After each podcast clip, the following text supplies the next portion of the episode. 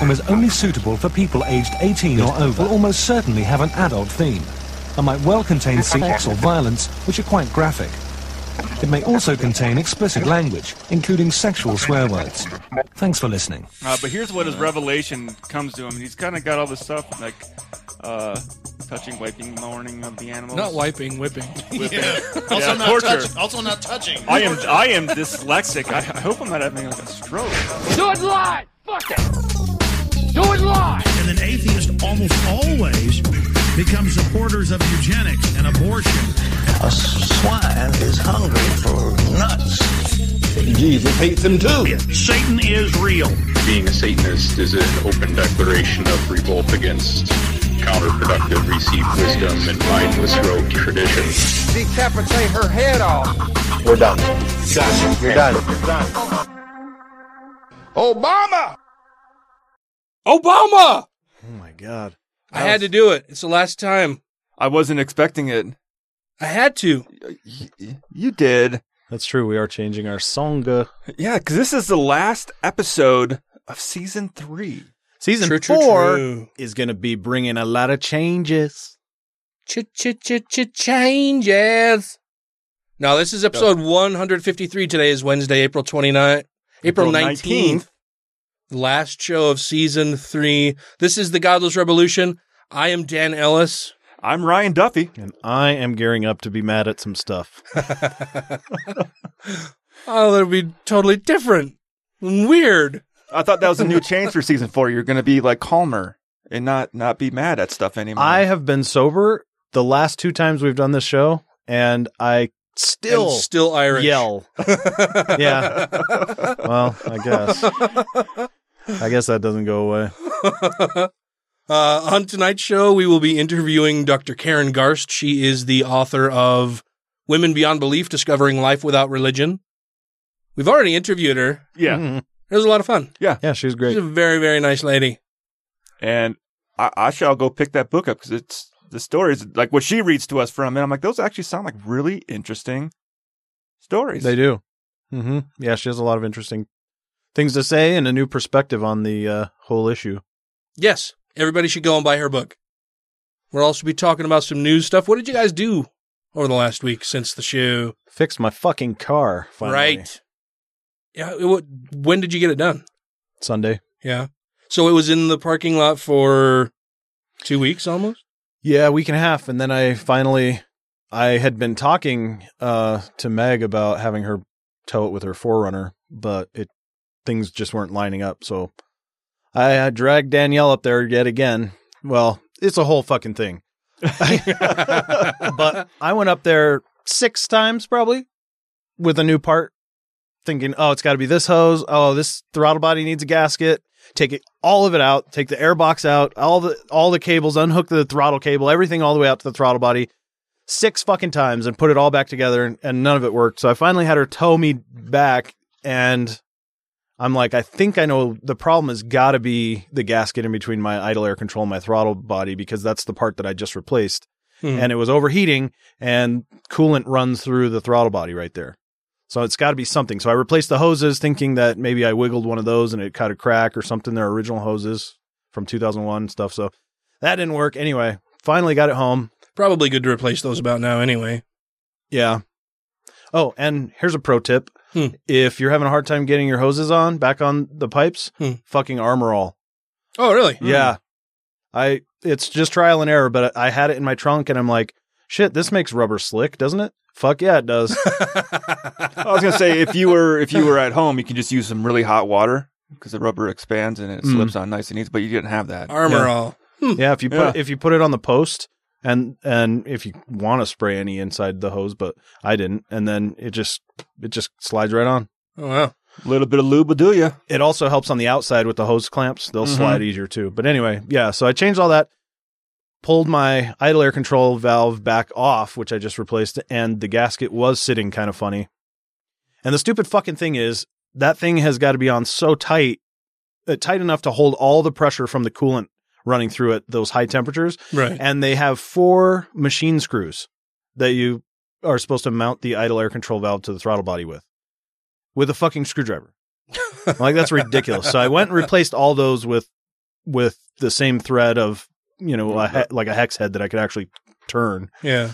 Put you know, put the gasket back where it's supposed to supposed to be, glued the fucking thing, put it back together, and ran it, and it still overheated. So I was like, "Fuck!" And that's where I was like, "Oh shit, it's been leaking coolant for a week." So then I went and filled it up. There's no coolant in yeah, it. so at I filled it up with coolant. Now it's running fine. So I've spent all week doing that bullshit. well, it's good that it's fixed finally. Yeah, yeah, runs And you good. got all new hoses and yeah, runs good. runs like a champ.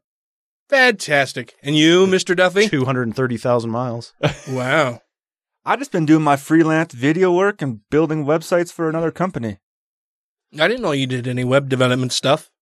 I haven't really in the past. I've done little things before, but they paid for it all, and they're like, "Hey, we already got all this stuff paid for this web builder and everything. We've been using it. We just don't have the time to build a website. They want to build a new website to help train their employees, so I'm Mhm. building it for them right now." So go to Squarespace.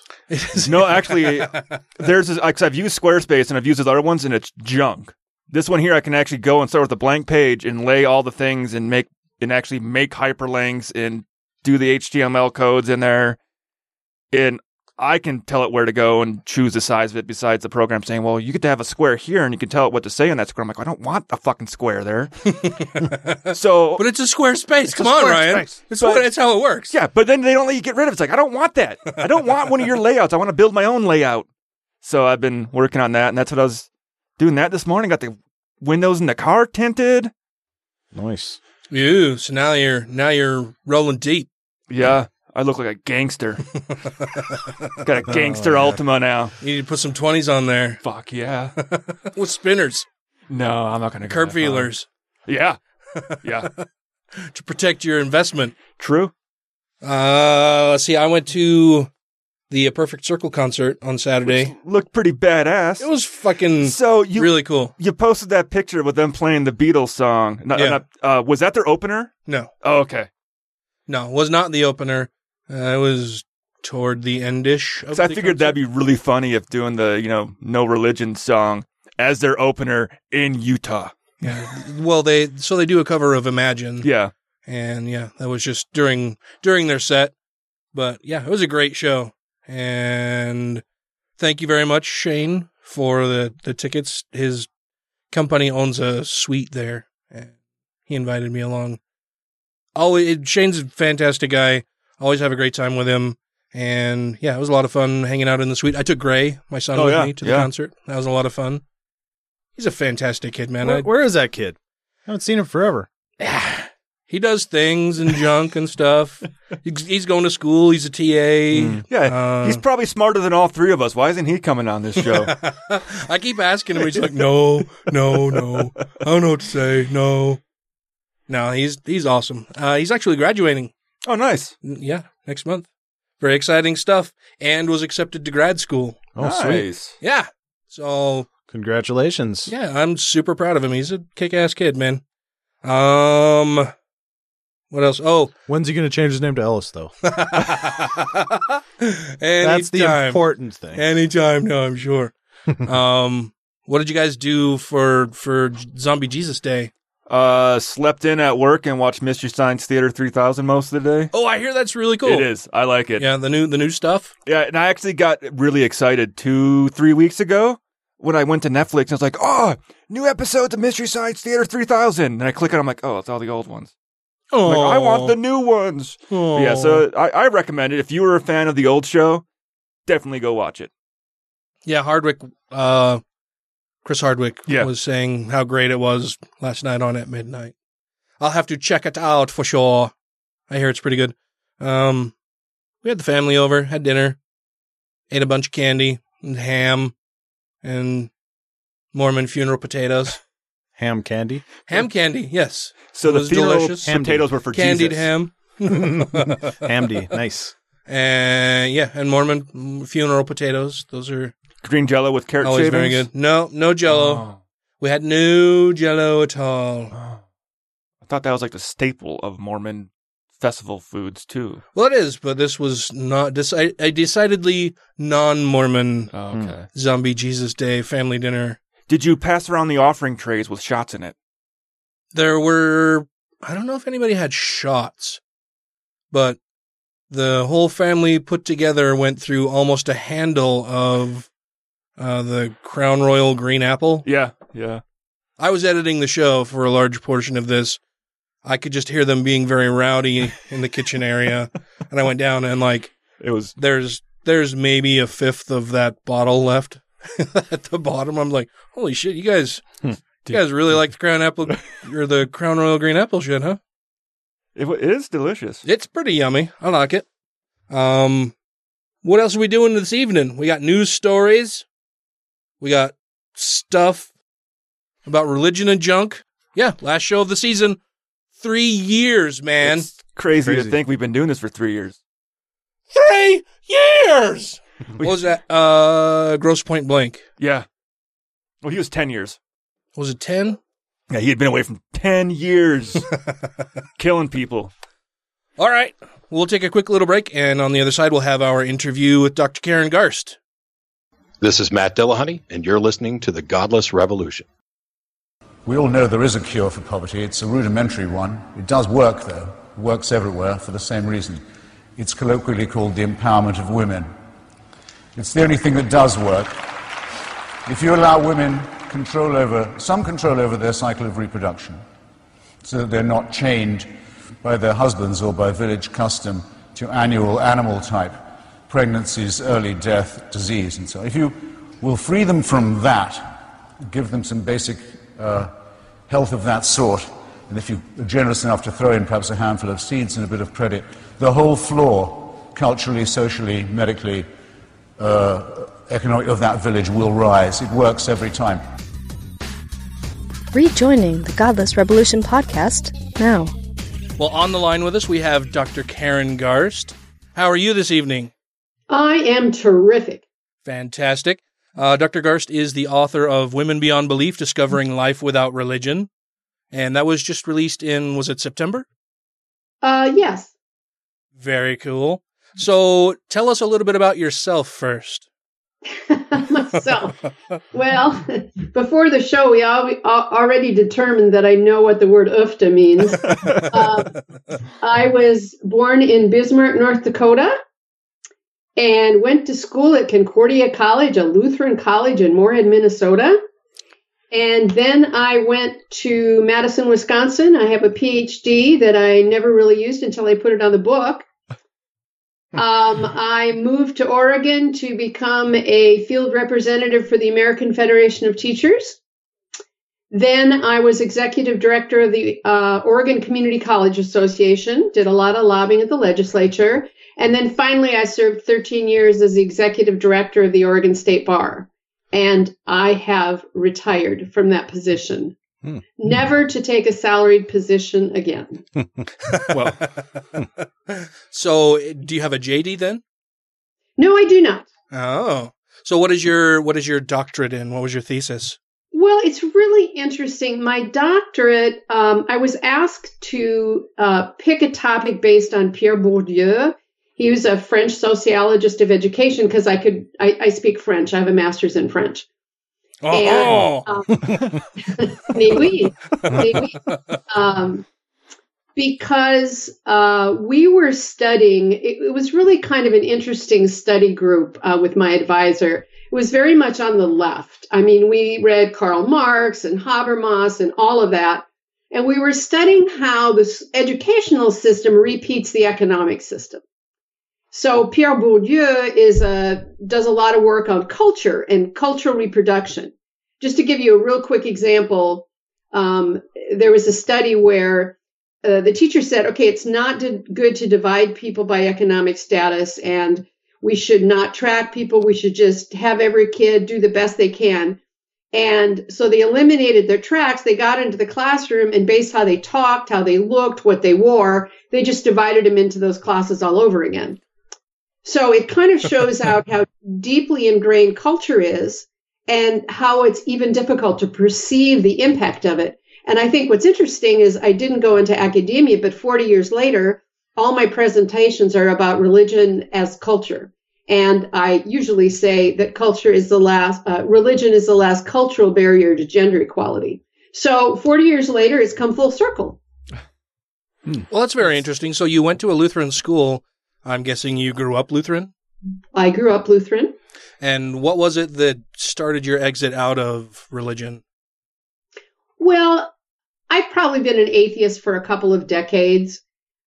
We, my husband was a lapsed Catholic. We did get married in a Lutheran church, but he, you know, wasn't that much into it. And we ended up going to this New Thought um, church. It was kind of all paths to God. It really, my mother-in-law once said, you know, that was a good talk, but I wouldn't call it a sermon.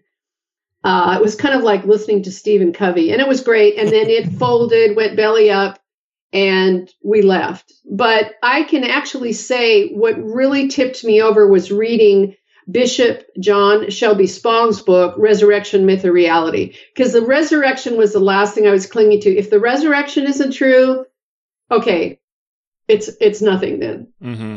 Because even at Concordia, my first class in Religion 101, they talked about the widely accepted uh, four oral strains that compose the Old Testament, the J, the P, the D, and the E, and talked about the Babylonian exile as a real historical event. So it, even even in a religious school, it wasn't very doctrinaire, if you want. Um, but reading uh, Spong's book kind of did it for me, and then I was just an atheist. And we didn't um, join anything else. We didn't go to any organizations that you know secular organizations. We just slept in on Sunday. One of the best perks. Yeah. yeah, that and not paying tithing, I think, are Mm. two of the best things about it. Well, Lutherans don't require you to give up 10% a year. No, but we had the cutest thing when I was growing up. When it came time to make a pledge for what you were going to give every Sunday, they had this little book that the Oxford Press put out, and it was all baby faces. And you know, the, the baby would be scowling, Oh, I don't think I can give this year. Oh, jeez. I, I, it was very humorous, and I always look forward every spring to taking a look at that. Hmm. And I, I tried to find that from Augsburg, and I, I couldn't get it anymore. But it was it was really cute. Yeah, they didn't require you to give money, but they sure love the guilt. oh yeah in fact once uh, i was at church when i was in college i'd come home and the preacher was looking right at one of our uh, national congressmen talking about money and i got so pissed i got up and walked out and then my dad felt bad and gave him extra money because i walked out you know totally negated my Mm. stance that i had taken Oh, that's terrible. So are your are your parents still around? Were they, did they remain religious throughout their lives? Um, they did. My dad was more religious than my mother, but he was also very interested in science. So it, it was never an evangelical, intelligent design, creationism, etc. Um, you know, when I studied evolution in middle school, I figured, God, I wonder when God breathed in the soul. Was it Cro-Magnon or did he go back to Neanderthal? so I just kind of incorporated everything, but it was it, it was pretty namby-pamby Lutheranism, as I say. Okay. A far cry from Martin Luther's original misogynistic, Mm. um, anti-Semitic writings. Hmm. Do you have any siblings? Uh, yes, my brother's passed away. He, um, I think even toward the end, he said he believed in God, but he never went to church. My sister is vacillating between agnostic and atheist. Hmm. Just just depending on how she feels during the day, or Yeah. Uh, you know, depending on the type of blog I write each week, she'll go, okay, I'm an atheist. That did it. Well, that's awesome. So tell us a little bit about your book. What inspired you to write it? Well, in fact, I was just listening to the news. They were talking about the case of the church that didn't get uh, state money to uh, revamp its playground. Yeah, we talked about that last week. Very nervous about that. But what what got me motivated was uh, the Supreme Court decision in 2014, Burwell v. Hobby Lobby. Mm. And I'm sure you're familiar with it. And that's basically where this um, privately held corporation, closely held corporation, didn't want to provide certain forms of birth control uh, that they said were abortifacients under Obamacare, and it's so they filed suit, and the court said, "Okay, you don't have to. We'll buy them for you." So I just happened to be having lunch with a friend of mine who's an author, and she said, You should write a book. And I said, Well, the only thing I get pissed about is religion. And there we are, years later. Well, and what what inspired you to make it make it uh, short stories from uh, secular women? Well, I think you you know well. Let me see. I'm talking to three guys, right? um, Yeah. The statistics. Um, I would say almost all the outspoken atheists are men. You know, the Four Horsemen. You know, Richard Dawkins and company, who really kind of gave a new face, um, kind of rejuvenated the movement in the late 90s, early 2000s. If you go online and look at debates, they're mostly men. Um, and not that there aren't women atheists who have written and have spoken out, but just the vast majority of them are men. So I decided it would be good to focus on women. And so I started asking friends who I knew were atheists. And then I branched out. I started attending the different humanist groups, secular groups at Portland. Then I reached out on social media to get a little broader take and ended up with 22 women, including myself, telling their personal stories of how they deconverted. Yeah, I I watched one of your videos earlier today uh, on your YouTube channel, and you were talking about your book, and you you mentioned three different stories from the book, and you know I I kind of had it playing in the background while I was doing other work stuff, and uh, the thing that perked up my ears was when I heard the word Mormon. Being in Utah, of course, you know Matt and I are both former Mormons. Ryan is a transplant from Wisconsin, And so. was never religious at all. but Luck you. yeah. yeah. But so, you know, Matt and I being ex Mormons and living in Utah, of course, that, that perked up my, my ears when I heard you talking about that. Um, there, so there's 22 different stories in there. Can you tell us a little bit about the, the LDS one that, that's in there? Oh yeah, she's a really good friend of mine. In fact, I've adopted her. She calls me mom now.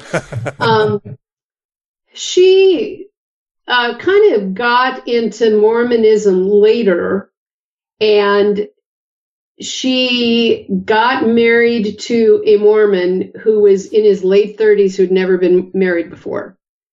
And he was pretty devout, and they started having children, and she had she had two kids, and I don't think she was working at the time and perhaps wanted to go back to work or whatever. They got in this argument and he says to her, Why can't you just submit? Oh. Yeah. Ooh. Yeah. hmm So she said, I think the marriage is over and, got- and got a divorce. But uh, I'm not sure she'd call herself an atheist either. She's probably more agnostic. But, uh, you know, she's really struggled with her children um, and one of them is uh, is gay, and you know that's kind of frowned on by the church. And the father wants him to go to all of these classes before school, like every day. And you know he knows what the I mean the child knows what his father and the church thinks about being gay. Um, so I eventually, I think when they're 16 or 17 or so, at least he will leave. But it's really difficult raising children when you've got one person who totally left religion and the other one is knee deep in it. He- He's gotten remarried and had at least one, if not two other children. So um, it was a difficult situation for her. But I think for the probably the most um, difficult journey was by someone who was raised as a fundamentalist. And I'm not sure I even knew that much about what that meant. Uh, But- fun, fundamentalist Mormon or? No, it was evangelical Christian. Oh, okay. But she was taught not only that people commit sin, but that she was sin. Oh. Kind of, you know, the St. Augustine um, misogynistic, uh, carnal lust. Sin is caused by carnal lust, and in women it's paramount, Augustine said. Um, and it took her decades after she decided to leave the faith to feel good about herself. I mean, when you, I, I don't think people understand the detrimental impact on indoctrinating children at a very young age and telling them if they don't do this, you'll go to this burning pit in hell. Yeah. And it's child abuse. I mean, it's nothing other than child abuse. Yeah, I've I've always thought I've always felt the same way that you know, teaching kids that if they don't do what an invisible daddy in the sky says means that they're going to burn in hell forever. That's that's got to be fairly traumatic for a young kid. Oh, absolutely. And she um, communicated with me just kind of when the book was coming out, and she was on the Oregon coast, our beautiful Oregon coast, and sitting down, and she said she had an epiphany. She felt good about herself for the first time. And she's around 50. Oh, wow. And said, and I think writing the essay helped. Yeah. So that, of course, made me feel good. But one of the things we all need are models. And it's difficult to imagine yourself as something if you don't see anyone else like you doing it. You remember the picture at the Oval Office with the little boy looking up at Obama and going, wow, I'm an African American. he's an Afro American, African American, and he's president. How cool is that? Well, it's the same thing, uh, whether it's women picking career choices. You know, there's always the first astronaut, there's always the first anthropologist. And for those women, more power to them. But most of us can't be the first of something. Mm-hmm. We have to see somebody else who's done it to realize that it's a possibility for ourselves. And so I think that's why this book about women is really helpful because uh, Sonia Johnson, who is a Mormon, you know Sonia Johnson? Are you too young? Uh, it was when the ERA came out. She wanted to ask the Mormon per- church why they were against the Equal Rights Amendment. Mm-hmm. And uh, I remember hearing her tell the story that the group of women had gathered together and this man had come to talk to them and explain it to them. And he started out by saying, Well, gee, on the way over here, when I was thinking about what I would say, you know, totally disregarding these intelligent women, he hadn't even prepared. Um, and she was eventually excommunicated. Um, Shocker. yeah. so I think seeing somebody else who is an atheist, who is a woman, makes it easier for a woman to say, Oh, yeah, I can do that. I know she had a bad time. I don't think I'll have it that bad with my family. Oh, but it's okay. She did it. I can do it. Yeah. And it doesn't matter what walk of whether you're talking about a profession or a sport that you're afraid to do, whatever. You really got to see models. And that's what I hope this book provides. Hmm.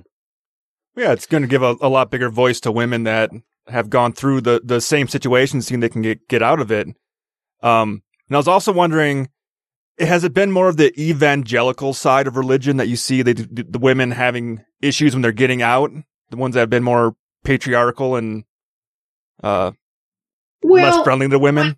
I'm I've spent the week researching and checking footnotes. That's so much fun. on my new book. And my new book, they're mostly women atheists who've already written a book. Abby Hafer, Valerie Tarico, um, and those, um, God, I forgot what I was going to say. Your question was again? uh, but the more evangelical churches oh, being yeah, harder yeah. for women to get out of? Okay. Well, I'm not so sure of that. I have an essay by a woman who's Jewish and the Orthodox Jewish tradition and what they do to women. I mean, I was really shocked. I knew part of that, but I didn't know all of it. Like they're not only unclean when they have their period, they're unclean a week thereafter. Mm. And some of them can't work outside the house because nobody can touch something they've touched. Mm. So, and then I also have um, two women who are uh, ex-Muslims, right? And obviously, I think we'd all agree that's that's the worst possible yeah. scenario. Yeah. But I also have, I remembered what I was going to say now. There's hope yet. Uh, one of the women who's writing for that is Gretta Vosper, who has written a book. She is a minister in Canada and she's an atheist. Huh. And she is. yeah, I think I've heard her story. Is she? Yeah. Uh, I think the the church or the denomination that she is a minister for. Um, wasn't there a big dust up about that recently that they Well, wanted still- to defrock her still- or something? There still is. And what happened when when she became an atheist, she had a had to share that with her congregation. And some of them left, some stayed, and some new people came on because of it. Hmm. And so, you know, she talks in her essay about should I leave, should I stay, should I leave, should I stay? But she really outlines for me what churches could convert to to keep that sense of community and then they could turn themselves to not only helping each other but helping the community and really focusing on that. And that's what her church has done. And so her church members are totally behind her. Um, i know a minister in a presbyterian church in, in portland one of the suburbs who's an atheist and they knew it uh, the congregation knew it when they hired him. So you're probably not aware of a lot of these cases, but there there is some movement there. Um, and then you have the universal universalist and some of those who are pretty hmm. as close to just being a humanist as you can get hmm. and still calling it religion. Yeah, I've wondered what they what they talk about while they're at the pulpit as an atheist to a congregation of what I assume is primarily made up of believers. Well, I think when she came out, the people who were really staunch believers left. Yeah. And people who didn't want a fire and brimstone doctrinaire church just started to come to hers because they knew about it. Um, but there's a lot of things you can talk about. You can even use the Bible to talk about. Um, you know, there are some good things in there, but you know, you, it's a humanist approach. You know, you talk about what you can do to help other people and you know morals and attitudes and and different things like that. Uh, this is Matt. Uh, wh- why do you think there are so few um, atheist, female atheists in in outspoken positions or or in the spotlight in the movement? Well, I think part of it started with the people who were the most outspoken atheists were coming from philosophy and science. Hmm. And 30 years ago, 20 years ago, that was really dominated by men. So you have Dawkins, science, Dennett, philosopher. Um, so I think that's part of it. Um, I think probably it's a question of a history of debate uh, where perhaps men are more comfortable debating and arguing. Um, although there certainly have been women who who do debate. It's it's really interesting because if you look at the church, most of the people who do the work are women. My 96 year old mother in law is head of the funeral potluck committee. Wow. And at 96, she organizes a potluck for the funerals at her Catholic parish. That's amazing. And I remember when my dad was deacon of the Lutheran church, he came home and said to mom, Well, now the wives do the altar flowers. And she's going, I didn't run to be deacon. You did. So you do the flowers. Dad had to do it, you know. Um, but whether it's folding bulletins, I don't even know if they fold them anymore, but um, all of that kind of um, doing all the kitchen stuff and arranging everything and being greeters, a lot of that is women. So the other reason to reach women is if women leave the church, it's going to collapse. They've they've lost their their workers, their Yeah. smiling faces at the doors, and Yep. Yeah, I've I've always wondered why. I mean, if if you look at only the religious aspect of it, I've always wondered why women aren't the ones who are leaving the church more often than men. I mean, when you look at the rampant sexism and outright misogyny in a lot of the religious traditions, you would think that those who are at the bottom rungs of that would be the first to leave. That they would be the first to say, "Fuck it, I'm tired of this bullshit. I'm tired of being of being the one who does the majority of the work and gets shit on all the time, while Yeah, some yeah, guy is telling me what to do all the time." And, you know, like in the Catholic Church, you can't be a priest, you can't do this, you can't do that. Um, Right. Yeah, it's the same in the there's so LDS church. things- There's so many things you're excluded from being.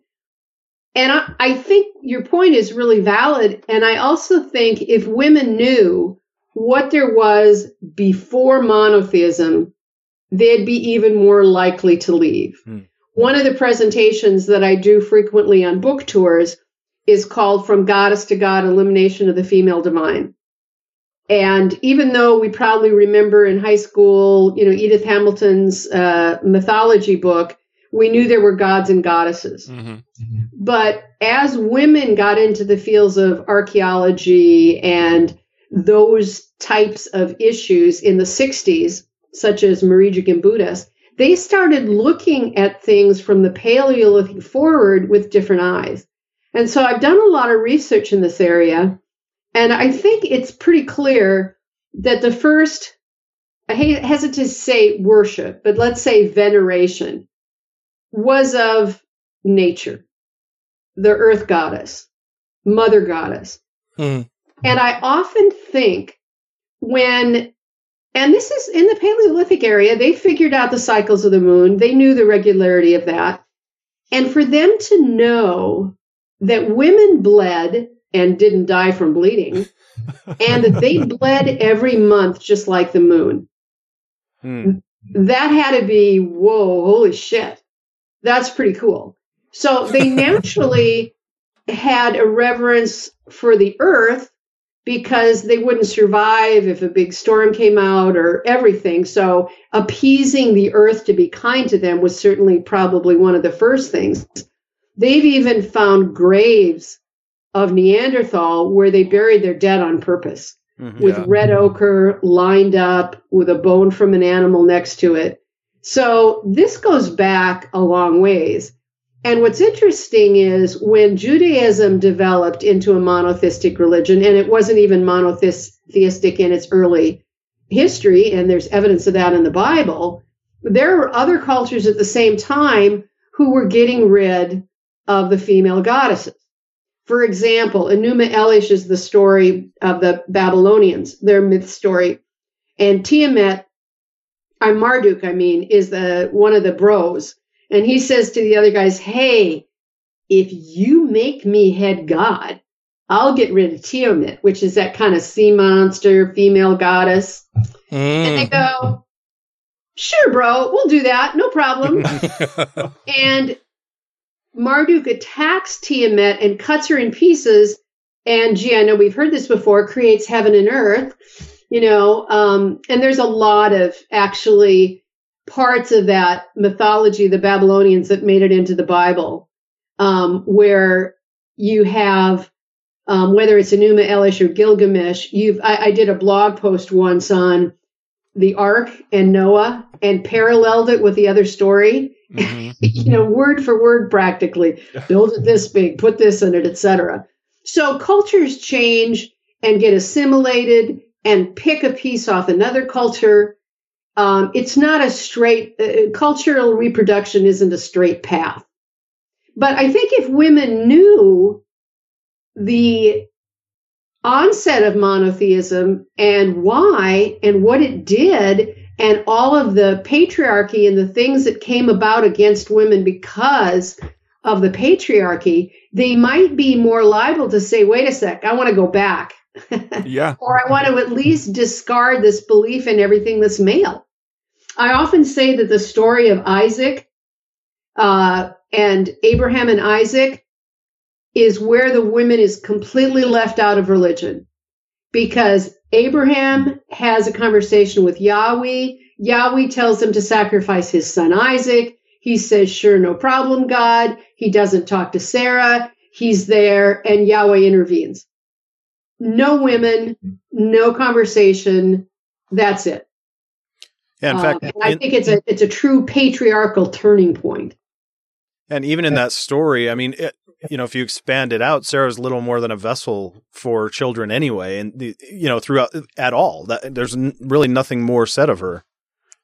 Absolutely. Well, most of the women in the Bible, that's what their Sure. their view was that I'm the patriarch. I have the property. I want to give the property to my oldest son. And so I have to be sure the woman I married is a virgin. And then I have to be sure she doesn't commit adultery. Um, and, you know, most people don't know, you know, they talk about abortion. They say there's no reference to abortion in the Bible. Wrong. Yep.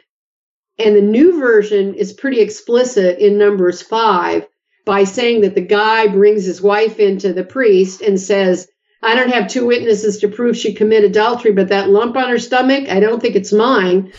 and the priest gives her uh, something to drink, and the blood runs down her legs. Mm-hmm. So that was pretty obvious. Yeah, it sounds So it's like all abortion about to me. him. Yeah. Is there a way to change that? Is there a path to to shifting, you know, moving that Overton window or Well, there are. I just finished a book by Barbara Walker um, called The Rights of the Goddess. And I don't know, maybe the title itself would direct people who believe in a goddess to read it, but she has done an incredible job of outlining all the issues that religion has for women. Um, and it's a very interesting book. Um, I don't think going back to uh, worship of a goddess, even if not as Walker describes her as something that's not transcendent, that's not supernatural, is necess- i- i- is a way to go. Some people may choose to do that, but I think the recognition of the fact that there were women who were worshipped, there were women who were queens of Arabia, there were women who were pharaohs in Egypt, and that got all taken away with uh, through Judaism and Christianity and Islam. Each of my authors, uh, one who was writing about the early African American experience, talks about the goddesses in Africa that they brought this notion that they brought with them, and that was actually kind of the first um, foundation for gula and voodoo. That that was that ancient worship of the goddess. And the person who's writing, who's Muslim for my new book, talks about the goddesses in Arabia before Muhammad. And Muhammad himself married a woman who was older than he was, who was a businesswoman. But I think he saw what patriarchy was doing for Christianity and uniting all these different people that he said patriarchy works. And so all of that was eliminated. There were uh, women rulers in Arabia. There were women goddesses in Arabia before Islam. But hey, Christianity was doing pretty, gal- pretty good with a male god, so let's try that. So I wanted to move to uh, some of the questions that we've gotten from our listeners to make sure that we get them covered. Um, Shalise Blythe, who is the uh, chapter head of the local chapter of the Satanic Temple here in in Salt Lake City, uh, wrote to us and she says that uh, she says I'd be curious to get her take on women like me whose religion chain whose religion challenges these very issues.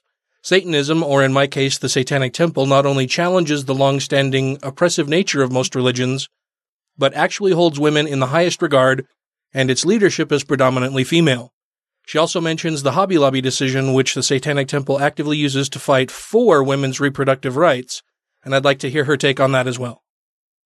Well, I think there's a number of different um, areas where women have gotten together, whether it's that one or a worship of the goddess, goddess covens, those type of things where women wanted a safe space to get together. And, you know, that's great.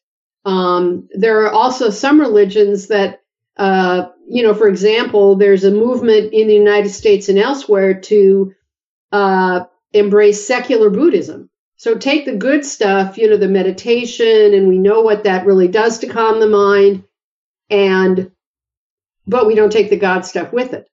So I think, you know, people want to have bonds with other people. They want a community. Now, for me, as a as a retired person, it's going Thursday night to Taco Thursday at Seven Brides Brewing in Silverton. You know, our neighborhood gets together. We may have four people or 20 people. You know, it's great. Um, it's participating. We had an Easter egg hunt.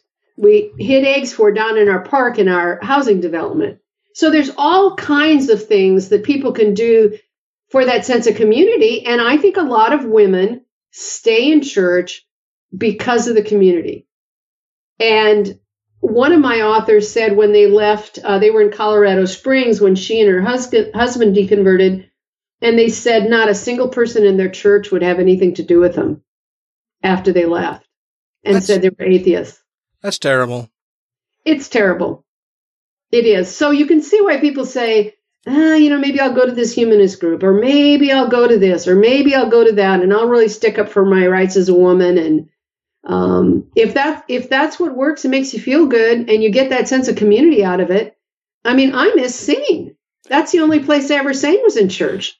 And we got to walk down the aisle in high school singing this song. And my brother, when he was alive, and sister and I would get together and sing it. You know, it was just this pomp and circumstance that you didn't have anywhere else in your life.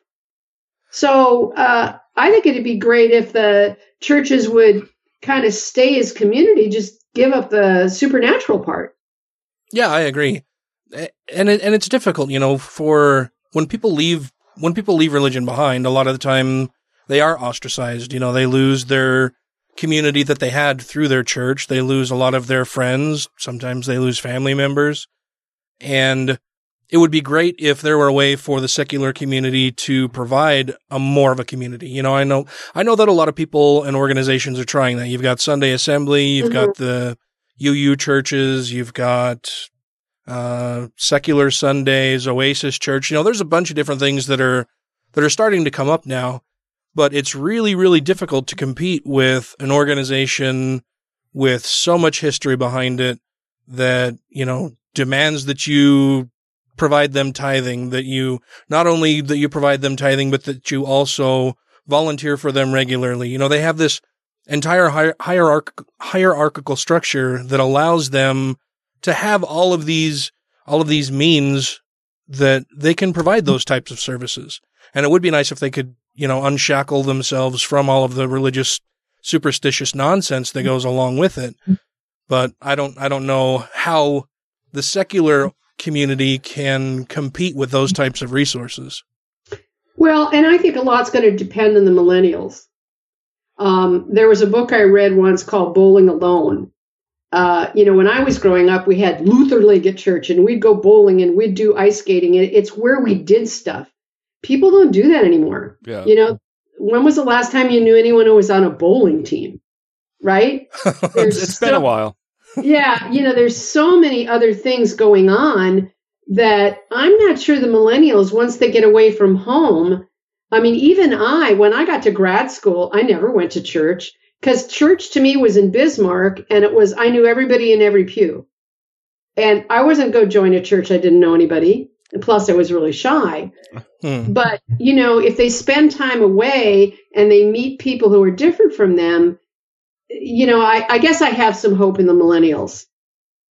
Yeah, it's it's hard to maintain a lot of religious dogma when you get outside of the specialized group that you were living in and grew up in and realize that oh wow, you know, the the people that my church was othering for so long really they're not so bad. In fact, yeah. I happen to like quite a few of them. I think social media is going to help out a lot with that too, because now they're getting exposure to other groups that they wouldn't have gotten exposure to otherwise, and getting to see what it's like. And it's no longer just their community; now they can literally have friends across the world and, and, guess, and the see their experience. Of, the amount of information mm-hmm. that's available. I was just listening to Seth Andrews, the Thinking Atheist, when he was talking about the movie about uh, Marilyn Madden. Uh, Madalyn, Madalyn Murray O'Hair. yeah. O'Hair. Okay.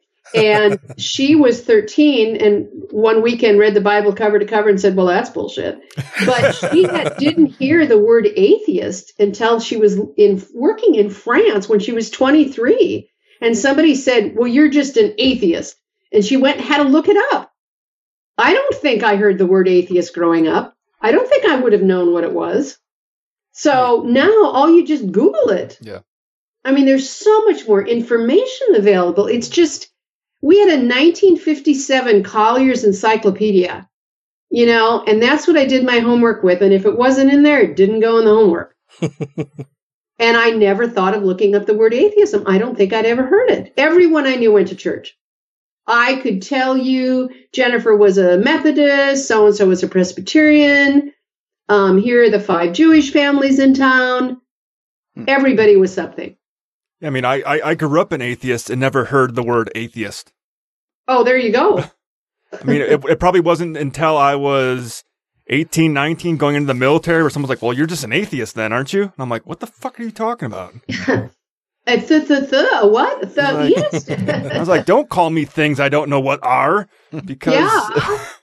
Well, yeah, I mean, and well, and it, I mean, beyond even realizing what the word atheist is and coming to identify with it, then it's okay. Well, now I'm an atheist, but surely I'm the only one, or one of very few. Hmm. You know, I I had been an open atheist to my friends anyway for years and years before I ever thought about looking up, you know, on Google or online anywhere to see if there were any atheist groups around me. I didn't, that wasn't even an, a Yeah. concept that I had in my mind that atheists would get together to do things like that was that it still seems a little weird to me, right? But it was just not even a thought in my head that it was years and years that I spent feeling like I was the only one out there before I just sat at the computer one day and was doing something and I thought, oh, I should Google atheists in Utah and see if there's anything. And, you know, atheists of Utah popped up and Salt Lake Valley atheists and a couple other groups. And I was like, oh, wow, they actually get together and they do shit. What, what would atheists talk about together? Like nothing. I, yeah, it was weird. And, and then I had to stalk the groups for a little while to, before I actually had the nerve to go out and go to coffee with any of them or do anything like that. Check them out first. Yeah. Uh, we have another question from listener Brandy Hamrick who says, I'd be interested to know if there was any sort of common thread that she found as she researched women leaving religion behind. What does she see as the driving forces? Ah, that's interesting. Each one was really pretty unique, but a lot of it is just questioning. So, you know, whether you're doing that, mine was kind of on an academic basis by reading books about it, or one of them, a friend of theirs died, Mm. a young girl, and that was a really turning point. So it could be something that's kind of catastrophic, or it could be just gradually over time questioning each belief until you have nothing left. So each of them, each of them is really different. Three were born, uh, three were born in Europe and were raised more or less secular. Um, Jill, one of my friends, uh, grew up in England, and she said, "Well, the way you give directions in England is it's you know you turn at the Lucky Lab, and then you go down to the the Barrel Pub, and then you go right." And she said she got to the United States, and everyone directed her by the church. Oh, turn at the Methodist Church, and then turn again right at the Catholic Church. And she said, "I don't know where those are." So uh, the women, the three who were raised in Europe, were kind of more secular to start out. They didn't have very far to go. Let me put it that way. Well, and here in Utah, that would be really difficult because there's one on every corner. Yeah, but, the, but they're all LDS churches Yes. too, right? So it's well, you go down here and you take a right by the LDS church, and it's well, which, Which one? one? There are three within a mile radius of my house. There's one even halfway between the the two on the You corner. should just number them all. you know, turn at one, uh, turn left at three. You know. Yeah, There well, they're they're they're numbered by ward and then by stake, but they don't label unless them. you're a member, you wouldn't really know that kind of stuff. And but yeah, there there are so many LDS churches here. We're we're lousy with LDS churches. There's three yeah, on well, my we block. now have GPS, so it's okay. it's a big help for sure. Absolutely. Uh, listener Taylor Grin wanted to know. He says to add to Brandy Hamrick's question, given that there are so many more atheist men than women and religious women than men, how can we better tailor our message and fix our groups to help women out of religion? Well, I think, you know, anytime you have a group that's dominated by one group, you have to be pretty conscious that if you want to change, you have to do it on purpose. And that means when you have a conference, don't have eight men talking. You know, find women. And I'll tell you, if you ever need any help, I will connect anybody with women atheists. Um, and uh, you need to, again, if you want to do a conference and you have a panel, include women in it because they're going to say something different than the men do. Um, in leadership positions, maybe you have to go a little further to encourage somebody to be on the board, but we really want you. We really need you. We'd like you to participate. Um, so you may have to go a little out of your way. Uh, and, uh, you know, I'm still not really sure why there are more men atheists and women because women have so much more to give up. Oh yeah. I mean, it's it's so oppressive when you look at the teachings in the Bible and how women are just, you know, what did somebody say? One of the Muslim women said something about there's this saying with a, a donkey or a sub dog or what and a woman, you know? Well, donkey, dog, or woman. That's not exactly right, but there's so many more reasons for women to leave religion than men. Um, and the other thing is, you know, it's been hard for me to kind of break out of the atheist community. Um, I'm going to meet with um, a publicist in a week or so. The, the atheist community has been incredibly welcoming. I've been accepted everywhere. Somebody introduced me to Dr. Peter Boghossian um, who wrote Manual for Creating Atheist and developed the app Atheos. And I ply him with sushi lunches, and then he gives me advice. I'm having lunch with him on Friday. but everywhere I've been, people have been really welcoming. But it's kind of hard to get the message out outside the atheist community. And it was interesting listening to Seth's podcast today, where it said Madel- uh, Madeline realized she couldn't be a nice little girl and oh gosh, she was on Donahue. Mm. She opened the Donahue show and it took off because she was really controversial and in your face. And uh, when Sally Jessy Raphael came along, Frank Zindler, who was active in American Atheist, got on, and that show took off. So I don't know why today we we don't have more women atheists speaking out. And I I'm there. I'm I'm happy to do it. My dream is to be on Charlie Rose, sitting down calmly across the table, talking about atheism and why women should give up religion. Hmm. I think that would be awesome. I'd love to see you on Charlie Rose. Or I'd love to debate William Lane Craig about oh. religion. I, I and offered, he didn't accept. he didn't. I didn't hear from him. Well, that's I funny. didn't put it out there he he also wouldn't debate Matt Dillahunty because he wasn't a doctor, but you are, so that shouldn't be a barrier. Oh, I'm, a, I'm a doctor. Maybe he'll debate me. you know, it's interesting. They get there. All of these are, um, are philosophical arguments, like, um, you know, uh, and I can't even say them all. Um, like the transcendental argument for God and yeah, yeah, yeah, yeah, yeah, or you know, the cosmological constant, or mm. those kind of things. And I go, you know, it's not about whether there's a God or not. It's why would any women woman want to believe in Yahweh? Right. You know, right? And Martin Luther King, Martin Luther King, Martin Luther, in the Protestant Reformation, was a misogynist. He said, "Well, if women die in childbirth, they did their deed. Uh, that's fine." Oh. And he wrote an article on Jews and their lies, and thought the Jews should all be kicked out of town. And, you know, there's just so many things you can bring up that should be disgusting to women. Whereas the men were in charge. I mean, they didn't have it that bad, right? With religion. Yeah. So we should have more women. So we need more women writers. We mean more women out there and and speaking out. And and thank you for having me on your show. That's that's what I'm here for. No, we were delighted to have you on the show. I, mm. you actually reached out to us initially, and through just what one circumstance after another, I, your your email somehow slipped through the cracks, and then I was going back through and reviewing our emails one day, and I was like, "Holy shit!" We had this wonderful woman author who wanted to come on the show, and sent us an email months ago that that I didn't even reply to. I feel like a giant asshole right now. Oh, hey, I'm a dog with a bone. I have a spreadsheet that's color coded. tonight, tonight, you guys are going to turn purple. Because purple yes. means I've done it. you were pink before, which is pink. It's scheduled and you're interested, but you're going to turn purple tonight. awesome. Now we're royal. And I've been sharing that with everyone. I don't want somebody else who's a new author to have to go through the work of figuring those all out.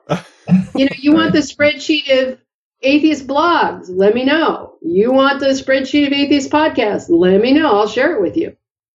That would be, be great. Awesome. Um, before we let you go, would you mind reading a little bit a little bit from your book for us?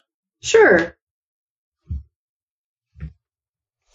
Um, I picked a couple of things to read kind of uh, more about God in general than their own personal experience. So, one of them catastrophic life events occur. People suffer and live in escapable misery. That God may be acting, quote, mysteriously, unquote, or that God may have a, quote, grand plan, unquote, does not negate that in the meantime, God allows horrendous things to happen to human beings. There is no way to minimize or discount these miseries.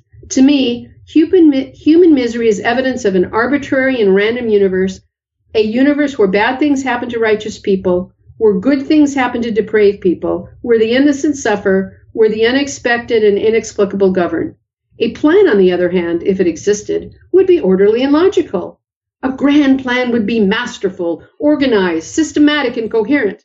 I do not believe that a loving God would have a grand plan that causes human suffering on such a vast scale. Human misery is evidence of randomness, not of a loving God. I like that. Mm-hmm. That was excellent. Yeah, some plan indeed, right? Mm-hmm. Yeah, here's another one.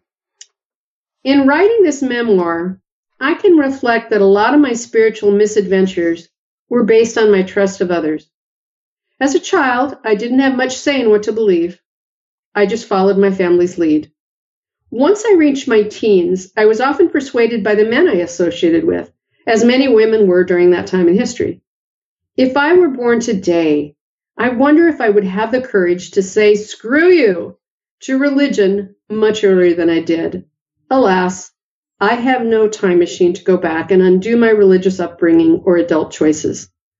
Today, I enjoy the one short life I have, minus the mental shackles of superstition, religion, and gods. And I do believe that people waste a lot of time fretting over the meaning of life. Hey, we're alive! We have just this one precious chance at consciousness. So let's enjoy it and not spend our lives worrying about mystical fairy tales that were created by human beings with the same weaknesses and prejudices we all have inherited. That was fantastic. Mm-hmm. I think everybody should run out and get your book. It is coming out now. It is in paperback and Kindle and all the electronic versions, and the audiobook version is just about out. So if you really want an audio, check back in a couple weeks. It should be there. Oh, wonderful. Are you the narrator for the book? No, no, my publisher did it. Oh, okay. So I'm guessing they can find your book on Amazon.com and other places like that. Absolutely. And what else? What else have you got going on? Where else can people find you on the social media? Well, I'm at Karen underscore Garst on Twitter. My blog is uh, www.faithlessfeminist.com. And I also have a Faithless Feminist page. My marketing guy, when he told me I had to have a blog and all this social media stuff, I couldn't just write a book. He proposed Godless Grandmother. And I said, why not emphasize the age? and uh, he came up with Faithless Feminist. That's excellent. Well, thank you so much for coming on the show. Uh, the book is Women Beyond Belief Discovering Life Without Religion. Dr. Garst, you've been a delight to have with us. Oh, it was a pleasure. The pleasure was mine. Well, thank you again so much. Hi, this is Justin Schieber, formerly of the Reasonable Doubts podcast and currently of Real Atheology, and you are listening to the Godless Revolution. Uh, the God of the Gaps argument has always been used uh, uh, to provide a place for God. The idea is that if uh, science can't explain something, then maybe we need to reintroduce God. That's been historically the reason why people even talked about God. God was always an explanation for the things they didn't understand. Now, I don't claim that we understand everything, but we can we can give a plausible explanation for every question of this sort, rather than the gaps increasing as he was was urging. I, I claim that the gaps have pretty much disappeared. You and the Godless Revolution will be reassimilated in three, two, one. So tonight, being our last episode of the season, we've decided to just kind of make it a free for all, kick back, chill, uh, chill, chillax. Yeah, Yeah, I mean, I, s- Conver- I still get upset here and there, but uh, a lot less structured than the already low structured shows we have. yeah. just chit chatting and stuff Yeah. as well as covering stories, but Yeah, just just more, a little more rambly than usual. Little, a little less polished, maybe. mm-hmm. Oh, we've never been polished. a little more natural. Yeah, Well, I mean, More- as far as what we're going to cut and everything is going to be a lot less. yeah, yeah. I, this one will be just very lightly edited, Oh, so watch what I say. so it'll so it'll still sound good, but there'll be fuck ups and you know. Usually, I go through and I listen to the whole thing. You know, we record it. I go and I listen to the whole thing, and I'll cut out some ums and uhs and where we repeat stuff, where we, you know, are, are speaking and we fuck up on something, and then we'll have to repeat it, re-record, Oh. whatever. We never fuck stuff. up. That'll probably just end up staying in this episode. That'll make my editing time a lot less. yeah, well, Yeah. that's one way we could cut it down. Yeah. yeah. I, I mean, it seriously takes me at least five hours, at, at a minimum, five hours of editing That's crazy, man. per show. But this one will be much easier. Yeah. That'll be nice. Much easier. Much easier. Sounds like a Wisconsin thing. Oh, it, it is. Well, let's do some more newsy stuffs. Okay. And here we go. Are we back? We are back.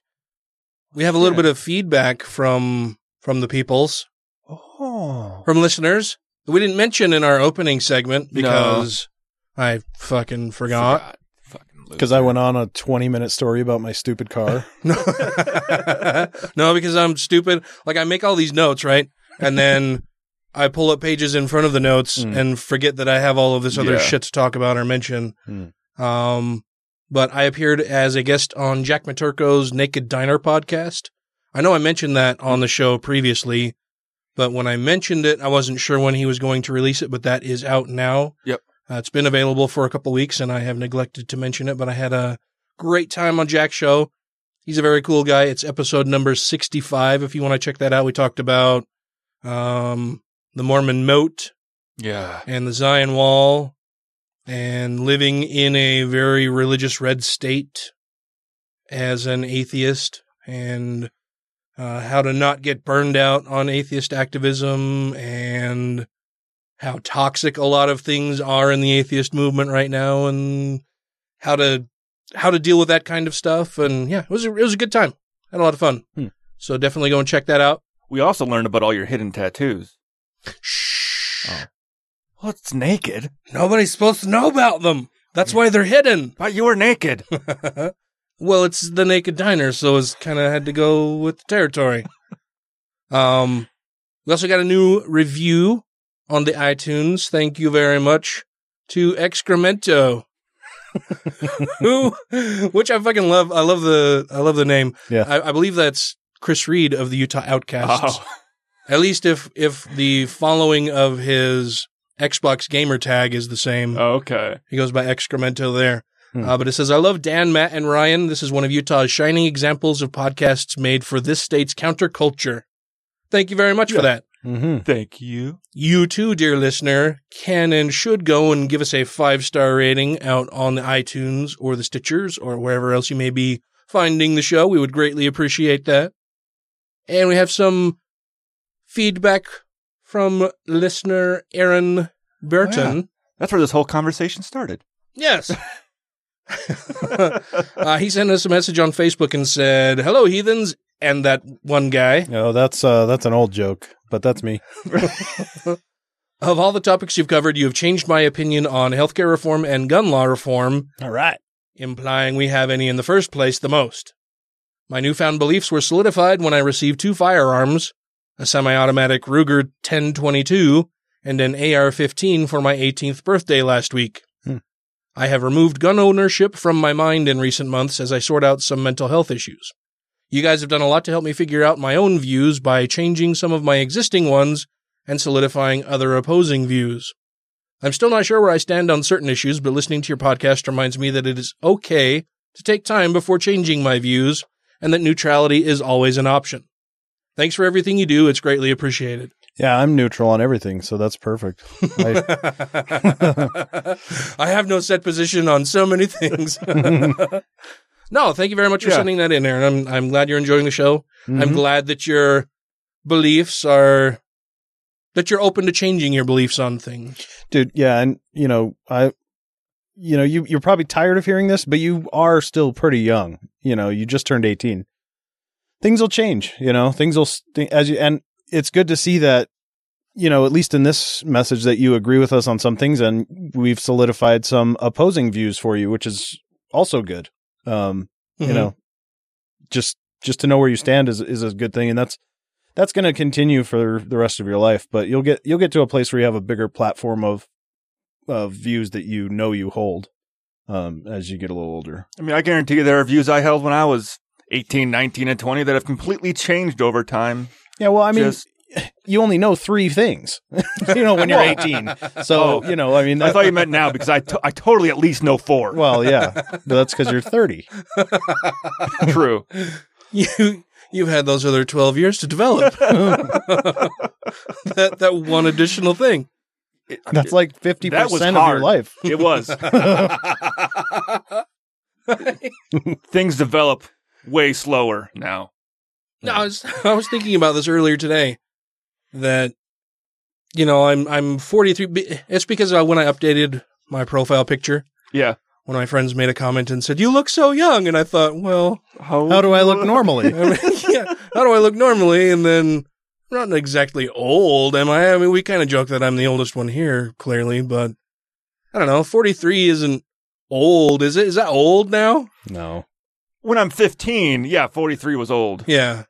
Well, and I thought, well, I'm only seven years away from 50. 50's kind of old. It's old-ish. Well, do you view people who are 50 as being old? When I was 30, I did. now that I'm creeping up on 50, I'm like, maybe they're not quite so old. See, age is relative, just like gravity. Well, then I Well, 'cause thought it's too. time. Yeah. Yeah. Well, then I thought too, like, I can remember. So I'm 43 now, and the the other thing that made me think about this is that I was arguing with people online about the death penalty today Yeah. because of all of Arkansas's shit that they've got going on, where they Mhm. wanted to do like, you know, two a day executions for the next little while. They're going to stop. It's like a fire sale. Like, hey, we're, we- we're no longer able to sell this. Let's use it all up. Gotta kill them while we can. Mm-hmm. But they but that was struck down by the courts and whatever. And so somebody had posted in one of my in, in one of the uh, facebook groups that i'm that i'm in uh, talking about you know what are your views on the death penalty? And they posted a poll and you know it's totally against it totally in favor ambivalent you know whatever other answers people put in there. And then there was the big discussion and uh and then there was the big discussion. And so i you know made some comments in there. And it struck me that a lot of the younger people who were commenting, and I say younger, I'm I'm guessing they're early to mid twenties, Mm-hmm. and a lot of them are just so fucking bloodthirsty. It it was It's- shocking to me that they're like, yeah, fucking kill them all, and let's not stop at murderers. Let's also kill, you know, child molesters and rapists. And I'm like, okay, well that's it's a terribly unfortunate thing for a terribly unfortunate for view for you to hold. Can you explain why and blah blah blah? But I but it made me think that so I'm 43 now and I feel so much wiser than I looking back at the the views I had when I was even 30, 35, you know, that I've learned so much and feel like I've matured so much and grown so much in what I what I know and what I've learned over that time and how my views have shifted and changed and that it seems like every time I look back at at my life and the things that I used to believe that you know I can look at something as as you know as recent as 10 years ago and go man I was pretty fucking stupid and naive Yeah. back then Yeah, so and that's when I was 30 you know Yeah, it's like every couple of years you look back and realize what an idiot you were a couple of years ago. Right. Yeah. and then I thought, well, what is it today? You know, what is it about what I believe today that I'll look back on and go, man, I was a fucking jackass. Mm-hmm. What an idiot asshole I was to think that. Hmm. I don't know. I, Yeah. I mean, I, of course, I think my views have gotten progressively progressive Mm-hmm. and more, I don't know, more, more nice, more accommodating. Like People are people, man. I Yeah. mean, everybody fucks up and does stupid shit, and I bet you'll look back and wonder why I'm a lot less why you thought I cargo shorts were cool. I bet that's what I bet that's what it'll be. hey, man, I ordered a bunch of these fuckers. what about cargo pants? Uh, you're not wearing them. Cargo Not right pants are the worst. Well, that's Unless you're I- camping. Well, when I'm camping or if I'm working on like a film project, I usually like to wear cargo pants because that way I can throw Hold your cargo. tape or tools. What in other the kind pockets. of shorts are there? That's a good question. Cargo shorts are it, man. Cargo Yeah. shorts and swim trunks. That's those are like the two kinds of Well, short pants, right? Short shorts. Uh, Isn't it? What what uh, well, then you got jorts. jorts, yeah. well, there's Those are sailor awesome. shorts. What are sailor shorts? I don't know. Sailors apparently have special shoes and shorts and pants. Oh, those aren't those just like the white flat front just I don't know. I've never sailed. I just hear they got special mid-thigh- clothes. Oh. I just wear like normal shorts. What, what not are like swim shorts, not cargo shorts. what do just they look normal fucking shorts. What do they look like? I just don't, don't wear know. shorts. They're all different. Some have like different designs on them. Some are more plain. So it's like whole, the they're like the bottoms of like Hawaiian shirts. I just drew on my cargo shorts on accident. Good thing it's not a permanent pen. No, like d- you different colors and patterns. Oh, that's 80s shorts. Oh well, I forgot. Colors isn't really. But Yeah, that's not. is really this? Are thing are you me. asking me seriously, or are you trying to lead into a joke? Because no, no, my fashion sense is a joke. I'm, I'm asking. has about- been tonight.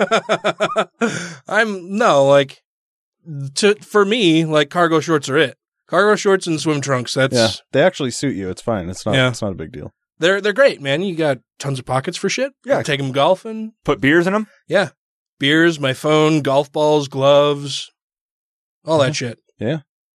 It's better. Yeah, it's very utilitarian. hmm And very ninety five. hey, Yeah, they're still making them. These were made like very recently. well, they still make mom jeans too, but They're coming back in style. uh, true. I've I've seen a lot of younger uh, women wearing the 70s mom style jeans, yeah, mom jeans. pulled up yeah. really. hmm They look awful, I think, but I wear cargo shorts, so what the fuck do I know? And I skip shorts altogether. you don't ever wear shorts? No, Why? ugly fucking legs. Oh. Plus, I tattooed myself, so those don't look very good. Oh, you tattooed your own? Oh, I think you showed us your Yeah. tattooed legs before. Yeah. Maybe camping with you one time? Well, Showed uh, when we went, I think we went on the boat. I think I, I put uh, swim trunks on so I could jump in the water. Oh, So that's about the only time I wear shorts is for swimming or if I'm going to the gym. I think that I think that is when I when I saw your self tattoos. Yeah. Uh, those are your you have hidden tattoos Well, you saw them. How were they hidden? most of the time. Well, yeah, but half most of my tattoos are hidden most of the time. I don't come over here naked. Are you sure? Well, I haven't taken Ambien here yet. uh, we have some news stories. This one was sent in to us from listener Brandy. It is uh, a story set in Arizona. Arizona State Rep gave a godless invocation, so her colleague said a Christian prayer to correct her. Which fucking pisses me off. This has happened before. This comes to us not only from uh, lovely listener Brandy, but uh, this was published out on the Friendly Atheist blog. It says that back in 2013, Arizona Rep, Arizona State Rep Juan Mendez delivered an atheist invocation to the House in which he urged his colleagues to not bow their heads, look around at the at the men and women in the room working to make lives better for the people in their state, and root their policy making process in these values that are relevant to all Arizonans, regardless of religious belief or non belief. hmm Pretty harmless stuff all around. Yeah. But the day after he gave that invocation, Republican State Rep Steve Smith lashed out against Mendez. He said if Mendez did not want to offer a prayer, he should have skipped his turn in what had traditionally been a rotating, in what had been a rotation among members. I feel it coming. And to make up for that lack, Smith insisted Wednesday on offering a prayer, actually f- the second for the day, for repentance of yesterday, asking asking He asked colleagues That- I think it's a typo. I'm guessing it means to say he asked colleagues to stand and give our due respect to the creator of the universe. Oh god. Fuck you, Steve. well, but I mean, it's also that like you know he's saying, well, if you didn't want to say a prayer, you should have got out of line and let the other people take their. you shouldn't be having prayers in the first fucking place. Okay, Yeah. so you're breaking the rules, and this person is actually still accommodating you by having a prayer, even though it doesn't recognize the creator of the universe. You sound like Dan Morris there. I'm sorry, Dr. Dan oh, Morris. oh god, this is going to go on forever. We, we should get we should get well, Stu over there. To kick I mean, their ass. we'll we'll talk about it on several different shows, and then you know, next month I or know where this is or, or in June when they release their next episode, we may If they've may heard- get a reply if from them. they've heard it by then, yeah.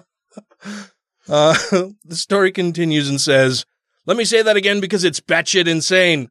Smith was so angry that a humanist delivered an invocation that he delivered a second Christian prayer the next day to make up for what Mendez did. Mm-hmm. How dare Mendez? Because God's keeping score. Oh, Does Smith have the power to do that? I mean, Apparently, well, He's he a must. Republican. He, he did it. well, what I'm saying is in the theology, you know, like does does that work? Can you just Oh, to just wipe out. yeah, the- can you cast another spell on somebody and then it because then if you can, then please do that to the entire earth and make everything better. Yeah. You know, I mean, otherwise it doesn't work and shut your fucking stupid mouth. well, demon demon casting out spells only has a certain time length. It oh, works Karen for, is going to be so mad. and uh, and range. Oh, it's a, got a limited. It's oh. got a limited range on it. Well, they need to fucking get off the Wi-Fi. Well, that, they- that can't have a limited range because, well, Yeah, how far is the creator of the universe That's why they away have from everybody? That's why they have prayer groups to help someone in the hospital because it increases the range of the prayer to reach the hospital. Oh, It's like like, amplifying amplify. it. It yeah, yeah. Huh. They get in a circle and they start chanting and they sacrifice a, a lamb. well, you, Hmm. I think I've mentioned it before, but you would think that they could get together uh, a determined number of people to all say the same prayer that basically would just say, make everything good and everybody happy. No more natural catastrophes, no more cancer, no more wars, right? And they would only have to do it one time. Like, does God forget? Well, Is he just like playing marbles with the other planets and other galaxies? And he's like, oh, fuck. Oh, shit. Yeah, man. I forgot. Uh, there's going to be an earthquake next Thursday. Sorry. I was totally like catching some sweet waves. Well, and, uh, Surfer stoner god. those are all because of the Facebook likes. oh. He, didn't, he didn't get a million, so fuck you. Here's a hurricane. what about before Facebook? What was the excuse? We didn't have Facebook.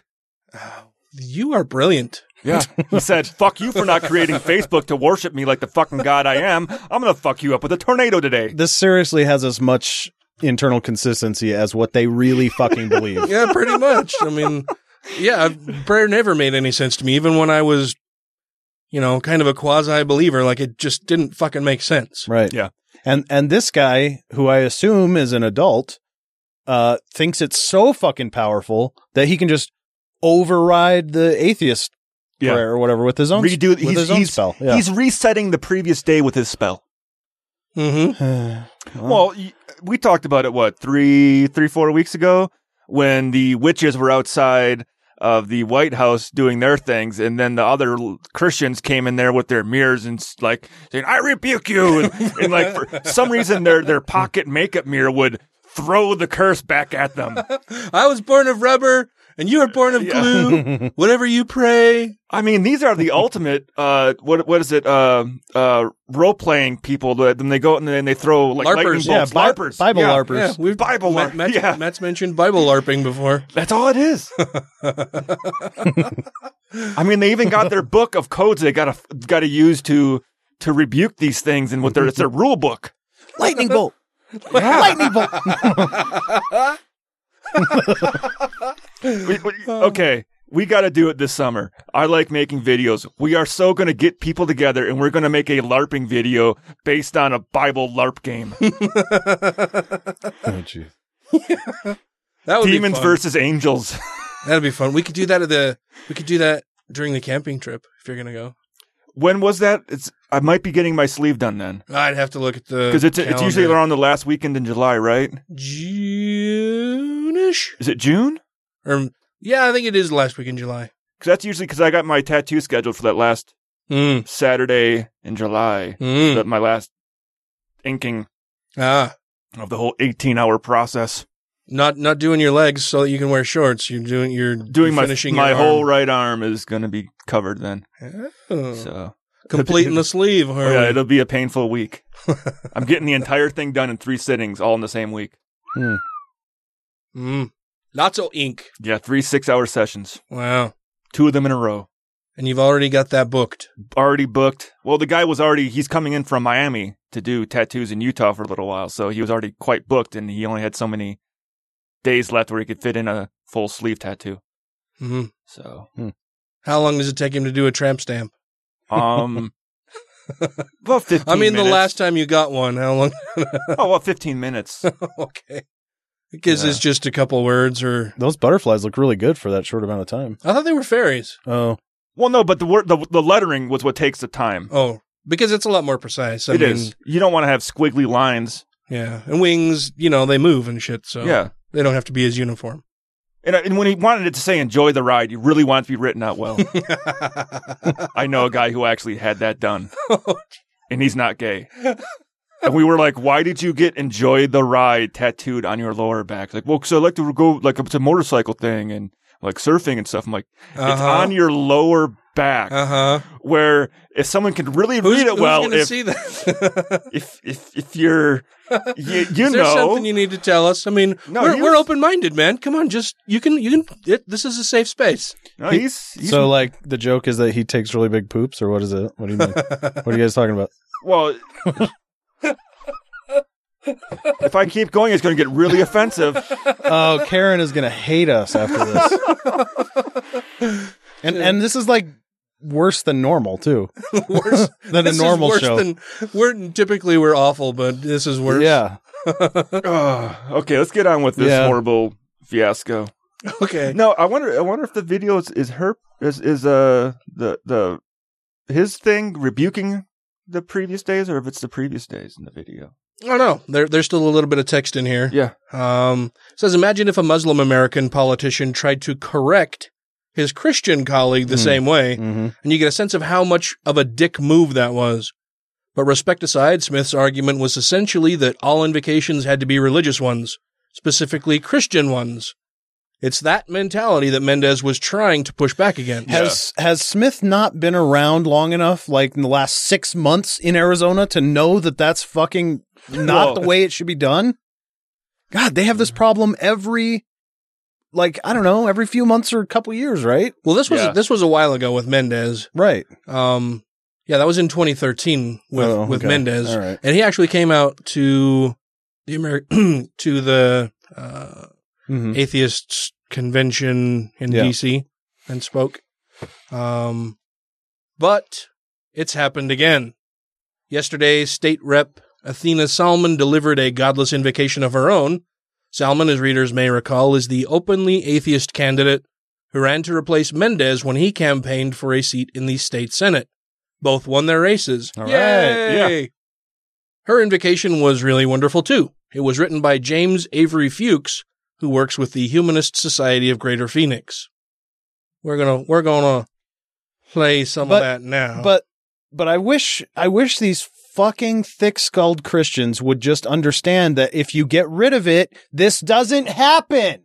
It gets rid of the problem. You don't have to cast your fucking stupid spells and they don't have to do a godless invocation. You just get on with the goddamn work you're there to do in the first fucking place. Mhm. yeah, you don't waste your time with all of this other nonsense.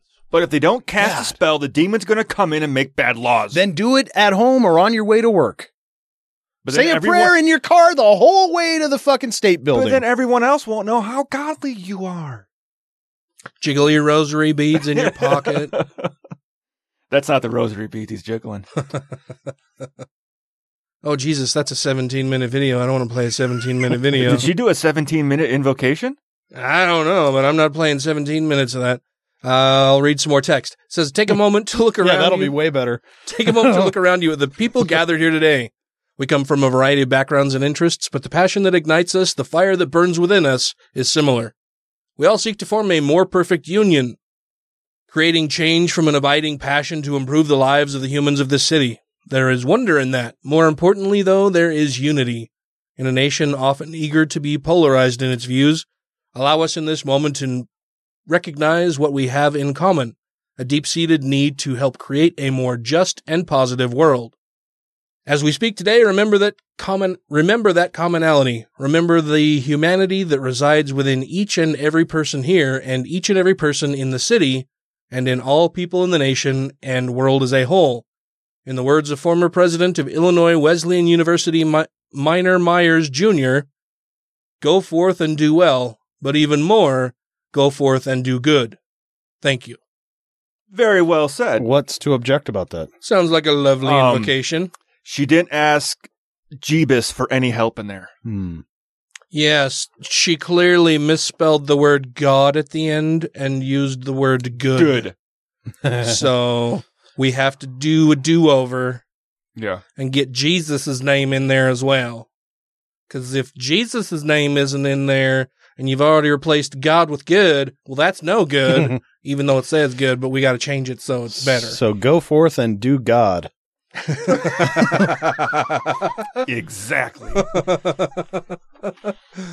That's a beautiful speech, and once again, there's nothing offensive in it. If you didn't know the source, you wouldn't even be able to tell it was delivered by an atheist, yet it somehow offended a Republican. Weird, right? You know what? A Republican oh. being offended. We're doing this. too much placating. Snowflakes. We're doing too much placating already. Someone needs to get up there and say, "There's no God. This is all bullshit. We're not.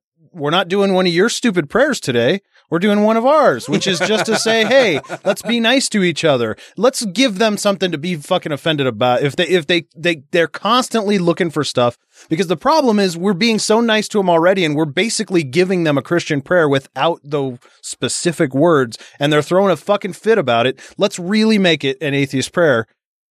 See what happens then. You guys have wasted how many hours over the last how many times that we've gotten together for this invocation? You've wasted all that time and taxpayer resources praying to a non existent being who, even if it existed, clearly does not give a shit about what the Yeah, fuck we're doing not here. working. then end it with an all hail Sagan. How many how many Christian prayers will it take to actually heal the world? Right. How long will it take? You've had 2000 fucking years. Yeah. Because remembering other people's humanity and doing good and creating a more just and positive world go against this party's principles, Mm-hmm. though that's not the excuse he gave. Sure. Salman's invocation didn't strike Representative Mark Finchem, Republican of Oro Valley, as a real prayer. Oh, okay. and apparently it doesn't fit with House rules. Finchem sought and was given permission to offer his own invocation. He invoked Jesus.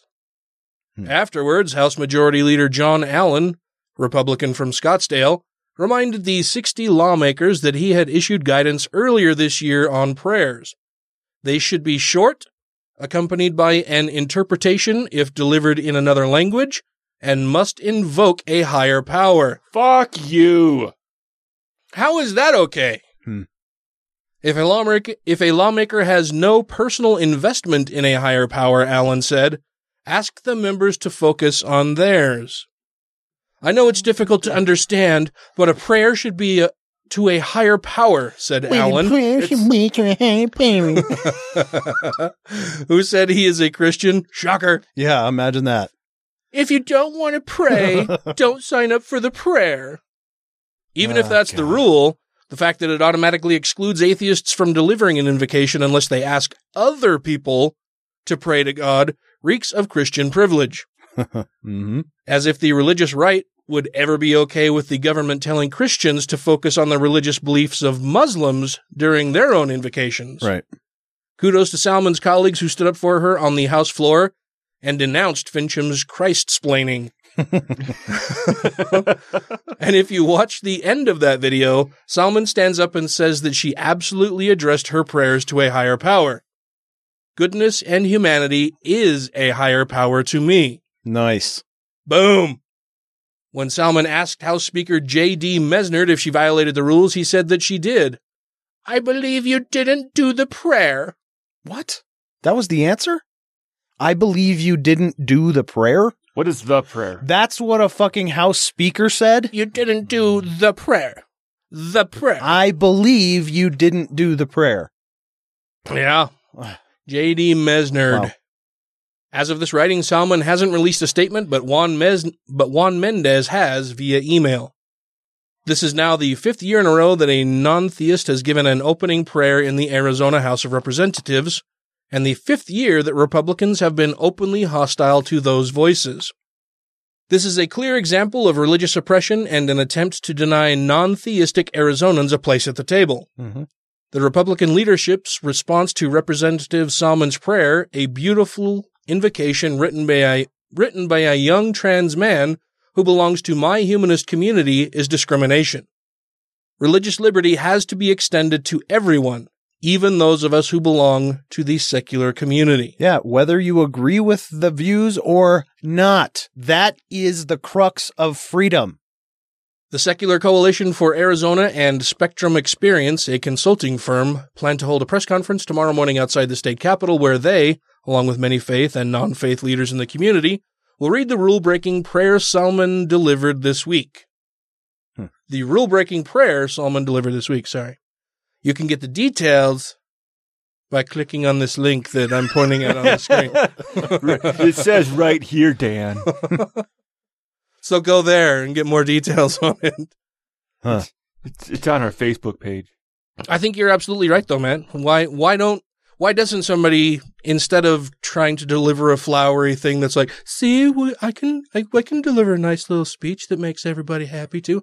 Why are you wasting your time doing that at all?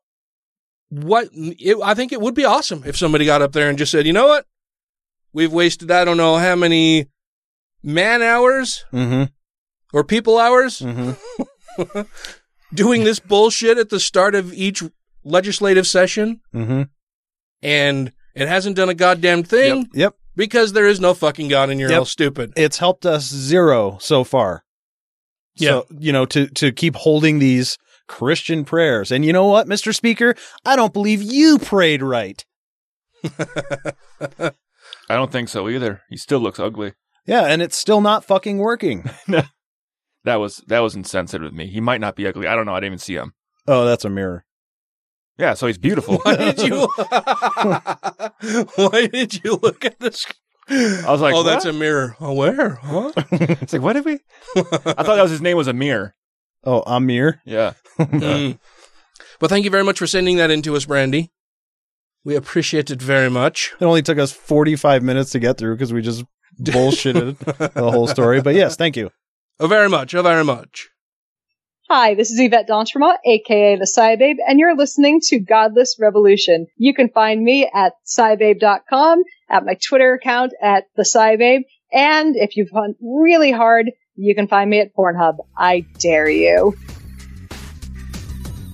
The next rant will start right after this. I Not, not just, think it's so it's so simple, and then you're overthinking it. I just think it was hilarious that I was that I was like fucking. I was totally fucking around with you. Like, what's forty-seven minus twenty-five? And I was like, You I'm said like, let's go with the quickest answer I can think. I'm like, it's twenty something. It's like, It's really close. I mean, if you were doing something, you just had to kind of get a r- close estimate, you'd have been. which is usually what my out. job is. I just gotta get close. yeah, yeah, you're you're just aiming hoses at hot stuff. Well, we got to do Put the our wet our, stuff on the hot stuff. our, Yeah. our our mental equations in our head, going, well, we got this diameter hose and it's this length, Yeah. so that means, uh, and we're going up a hill and we got this kind of appliance on there. And this is the nozzle I have on there, so the friction loss from here to there is going to be this. So I need to give them this much pressure at the pump to get them this much water and gallons at the end of the nozzle. So we just got to do all that mentally in about ten seconds. I didn't realize that any of that was involved with Oh, yeah. Firefighting. Like so, our inch and three quarter hose that we use that are normally entering into buildings and stuff. My hose is about an inch and three quarters. I know. uh, for every hundred feet of hose, we usually figure it's on average it's fifteen uh, psi is lost just traveling hundred feet. So if you got a, if you got two hundred feet of that hose and out that's there, just due to friction in the hose. that's just due to itself? friction in the hose itself. wow. So at two And that is that just on a that's just flat. Just laying flat on the ground. Okay. So, we it figure, doesn't matter. Incline doesn't. Well, that's then you got to figure that out. okay. So if you got 200 feet of hose out, you're figuring, okay, that's 30, 30 psi of friction loss right there. Hmm. Then depending on what kind of nozzle you got on, there, if it's really restrictive, it's, if it's really open, that's another five or 10 psi there. Then for every level or flight of stairs you're going up, or for every 10 feet of incline, it's another 10 psi. That you're either dropping or gaining. Then you got to raise it. So if they're going up, Mhm. you're, you're losing another 10 psi. So you got to crank up another 10 psi for every floor you're going up. But then if you're going into a standpipe into the building, which goes up to all the levels, that's a different pressure you got to pump into that at. And then depending on what kind of hose they bring in there with the appliance to hook it up to, you got to figure out the friction loss for all that. Or if they're taking, I had a- no idea you guys did any of Oh, that. I thought it was just no pull hose off truck, aim at hot stuff. No, it's there's a lot of like math Matt to said, it. Put the wet stuff on the. I hot mean, because there's all the mathematical equations. You take the, the, the square footage of the room Huh. uh, and divide it by two, and that's the that's the amount of uh, gallons per minute you need in a residential space to put the fire out correctly. Hmm. So depending on the size of the building, it's going to depend on the size of the hose you bring in or how many hoses you bring in to put the amount of gallons of water you need. So if you got a really large building, I'm like, well, that truck there can only put out 1,200 gallons per minute. Plus, we got to figure out how much water we're taking in from the hydrant to know, hey, can we even get out 1,200 gallons per minute? So we might need to get a second fire truck in here on the second hydrant loop so we're not both stealing water from each other to be able to get enough water in there. I had no idea that any of that came Oh, into yeah. account at all. That's like most of my job is figuring out, okay, how much, what do I need to set this at in this truck? Then it's figuring out, okay, how many homes, how many lines do I got going off the truck and can I supply another operation? Well, you've been real good with numbers on the show so far, so I know. I haven't blown up a pump yet. that's that's good. Well, because if you if you're putting out more water than you're taking in, you Mhm. can uh, cavitate your pump. So if you start sucking, That sounds pretty serious. it, yeah, it's pretty much taking the pump and going collapsing it. how, you're how much penicide does that take? Uh, not a lot. Welcome back to Fire Chat with Yeah. Matt, Dan, and Ryan. well, because the pump needs water to run, and if your hydrant is is not giving you enough water to take in, and you're putting out more, you're going to start sucking air through the line because the hydrant isn't keeping up with the, your demand. Mhm. So you'll start getting air introduced into the pump. If you keep doing that, pump doesn't like air; it likes Mhm. water, and it'll cavitate the pump. It'll actually like implode itself. And that's if it has air in it. If as if you're sucking air in, you'll implode the pump. Where would you be vacuum. sucking air into it though? through the water line? Through the Let's not have any more follow up questions. okay, so It's so already been thirty minutes. so you're you're, you're hooked into the hydrant. Uh-huh. Hydrants can only give you so much water. If you're sucking more water out of that hydrant than it can give you, there's only so much water there. It's like if you're Well, but where but where do, where does the air come you're from? draining the you're draining the hydrant. Isn't there aren't there pipes that go to the hydrant though? Like I mean, it's Yeah, a well, closed you're- system, right? It so it not technically like if you're it's got a water tower. It's got to let air out while you're pulling stuff in. It's like a if you're I'm trying to think of how to explain so it. So like like if you put a milk jug upside down and you're just sucking water, out, Yeah. there's no way to get air replaced to replace the volume of water that's Yeah. left. And that's the thing is so the like the whatever your water source is. And so that's re- why your pump would collapse. That's why your pump would collapse because you It just builds up the negative pressure and because whatever your water source is isn't able to feed that hydrant with enough water to keep up with how much you're sucking out. So eventually, it's going to introduce air into the system, Hmm. this is all cool shit, man. I had no idea. and air does not go well with fire trucks. Like most everything on there has air bleeders. So you open it up until air stops bleeding out, then you close it, and then you let the water in. Hmm. Yeah, that's really cool. I had no So- idea that any of that happened. Yeah, we're not just dumb guys pulling lines off of there, going all John Wayne into a building, burning building. so you guys are Well, they're- sexy and smart. You're not- yeah, I was going to say you're not merely that, but you are that sort of. I mean, there is an element of that in firefighters for sure.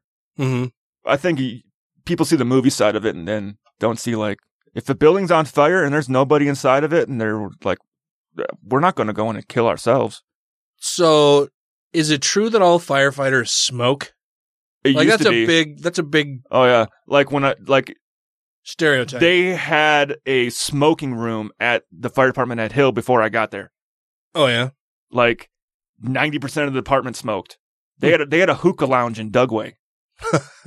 in the station, the fire station had a hookah lounge. Hmm. Now, with going through physicals and being healthier and realizing, oh shit, everything gives us cancer. Why have one more thing give us cancer? Yeah. Most people in departments have quit. I think at Hill, I mean, at Dugway, there's only like three guys in the whole department that smoke. At Dugway? Yeah. Hmm. There's also only 25 guys in the department. but That's like 20%. One of them's a chief, so he doesn't actually do anything. but yeah, it is close. It's a little more than 20. It's about 23%. Oh. Are we recording this for the show? No. Uh-huh. I'm gonna include. I'm gonna include all that shit. That's that's that's education. That's educational. Ah. Thanks for listening. Now back to the show. You guys want to do Kevin Swanson? Mm, sure. We got Kevin Swanson. We got Robert McGinnis, Rick Wiles, Let's Swanson. Swanson. Okay. This one's pretty ragey. Yeah, he's well. He's. I mean, he's just a. He. He's just so insane. Well, I think that it's almost like he, like he's so far crazy on some of this stuff that Yeah. it's. It seems like he's pretty obviously covering up for some Yeah. things that he may be dealing with himself. But in this one, he says the pastors who have gay children must resign. You can't have gay kids and be a pastor Hmm. because that reflects negative. What what does that have to do with anything? I'm curious to know why he would say that. Oh, this is SoundCloud, so we gotta. Wait, so what if what if you're an atheist and you have Christian ch- ki- kids? Could you be a pastor then? Ooh. I don't know. That is a very good question. I mean, If that's all that matters. Only if the kids stone you to death, though, for being an atheist. Right. Well, if, if they if they don't, Is that biblical? it is now. Um, as we know, you can just make shit up in the Bible. Oh, okay. They did. Why can't I? Right. True. Wrong? Mm, probably wrong. No, true. it sounds right to me. I'm trying to find that goddamn clip. yeah, I from- see. Uh, Kevin. Well, he's got a lot of stuff on there. I wouldn't find the word gay, but it, oh, there it is. Yeah. There it is. Let's see what he says. Here's an article making the rounds, Bill, especially on homosexual sites right now. There's a pastor in North Carolina has come out and said, if I have gay kids, Man, your mic's this is hot. how I'm going to deal with it. No, now, as I'm reading the article, the very first thing I essy. note, okay, these are He needs this a is de-esser. young pastor. He's got two young children. See the picture of his family there on the blog. And he says, if my kids come out of the closet, this is what I promise to do if they turn out to be gay. And as I read the article, the first thing I'm looking for is sackcloth and ashes. I mean, Remember when he said that he would cover himself mm-hmm. in sackcloth, Yeah. sackcloth and ashes? What an asshole! Yeah, he needs he needs a de-esser on that shit. Better microphone, little less hot. You need he needs somebody like Ryan controlling how his shit sounds. Hell yeah. Tearing of the clothes, crying out to God for mercy, uh, repentance himself as is, as if there's Or maybe just not hit the S's so fucking hard for every fucking thing that he says. Maybe he has a S- lisp. Maybe he has a lisp. Yeah. I don't know. Maybe. I mean, it doesn't really sound like a lisp so much as just. Wait, that he's overcompensating for, so now he just well, if it is a lisp, it's not a. It's not a th lisp. no. Yeah, he, he sounds like sounds like Ka. Like Ka? What's Ka? I hope- Khan? I hope I said Oh. that right. Wasn't Ka the Python in Jungle Book? Is that the name of the Ka? K A A, right? Isn't it something like that? It is something like that. I don't know if Ka is right though. I, I think know it is. either. Well, Anyway, you can Google it. yeah, we could. Well, all right, I'll fucking Google it. Let's see. Uh, cause this is a kickback episode. This- Yeah. This is this is what this is why we get off on Snake tangents. in Jungle Book.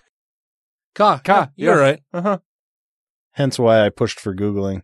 I love when that happens. we could see if I'm right, because I know I am. Uh huh. That's how that works with Matt. Uh, where now? Where did I right, go? right there. There it is. There we go. All right. something wrong with us, as if there's something wrong with us corporately, first of all, as if maybe there's something wrong with our entire society, as if maybe there's something terribly wrong with our church, as if there's something maybe terribly wrong with our family, something terribly wrong in the generations of our family, something terribly wrong in me. Not even a clue that there may be something very, very wrong with this pastor himself. He doesn't start with himself. He doesn't see himself to be a sinner before God. Wow. He's not-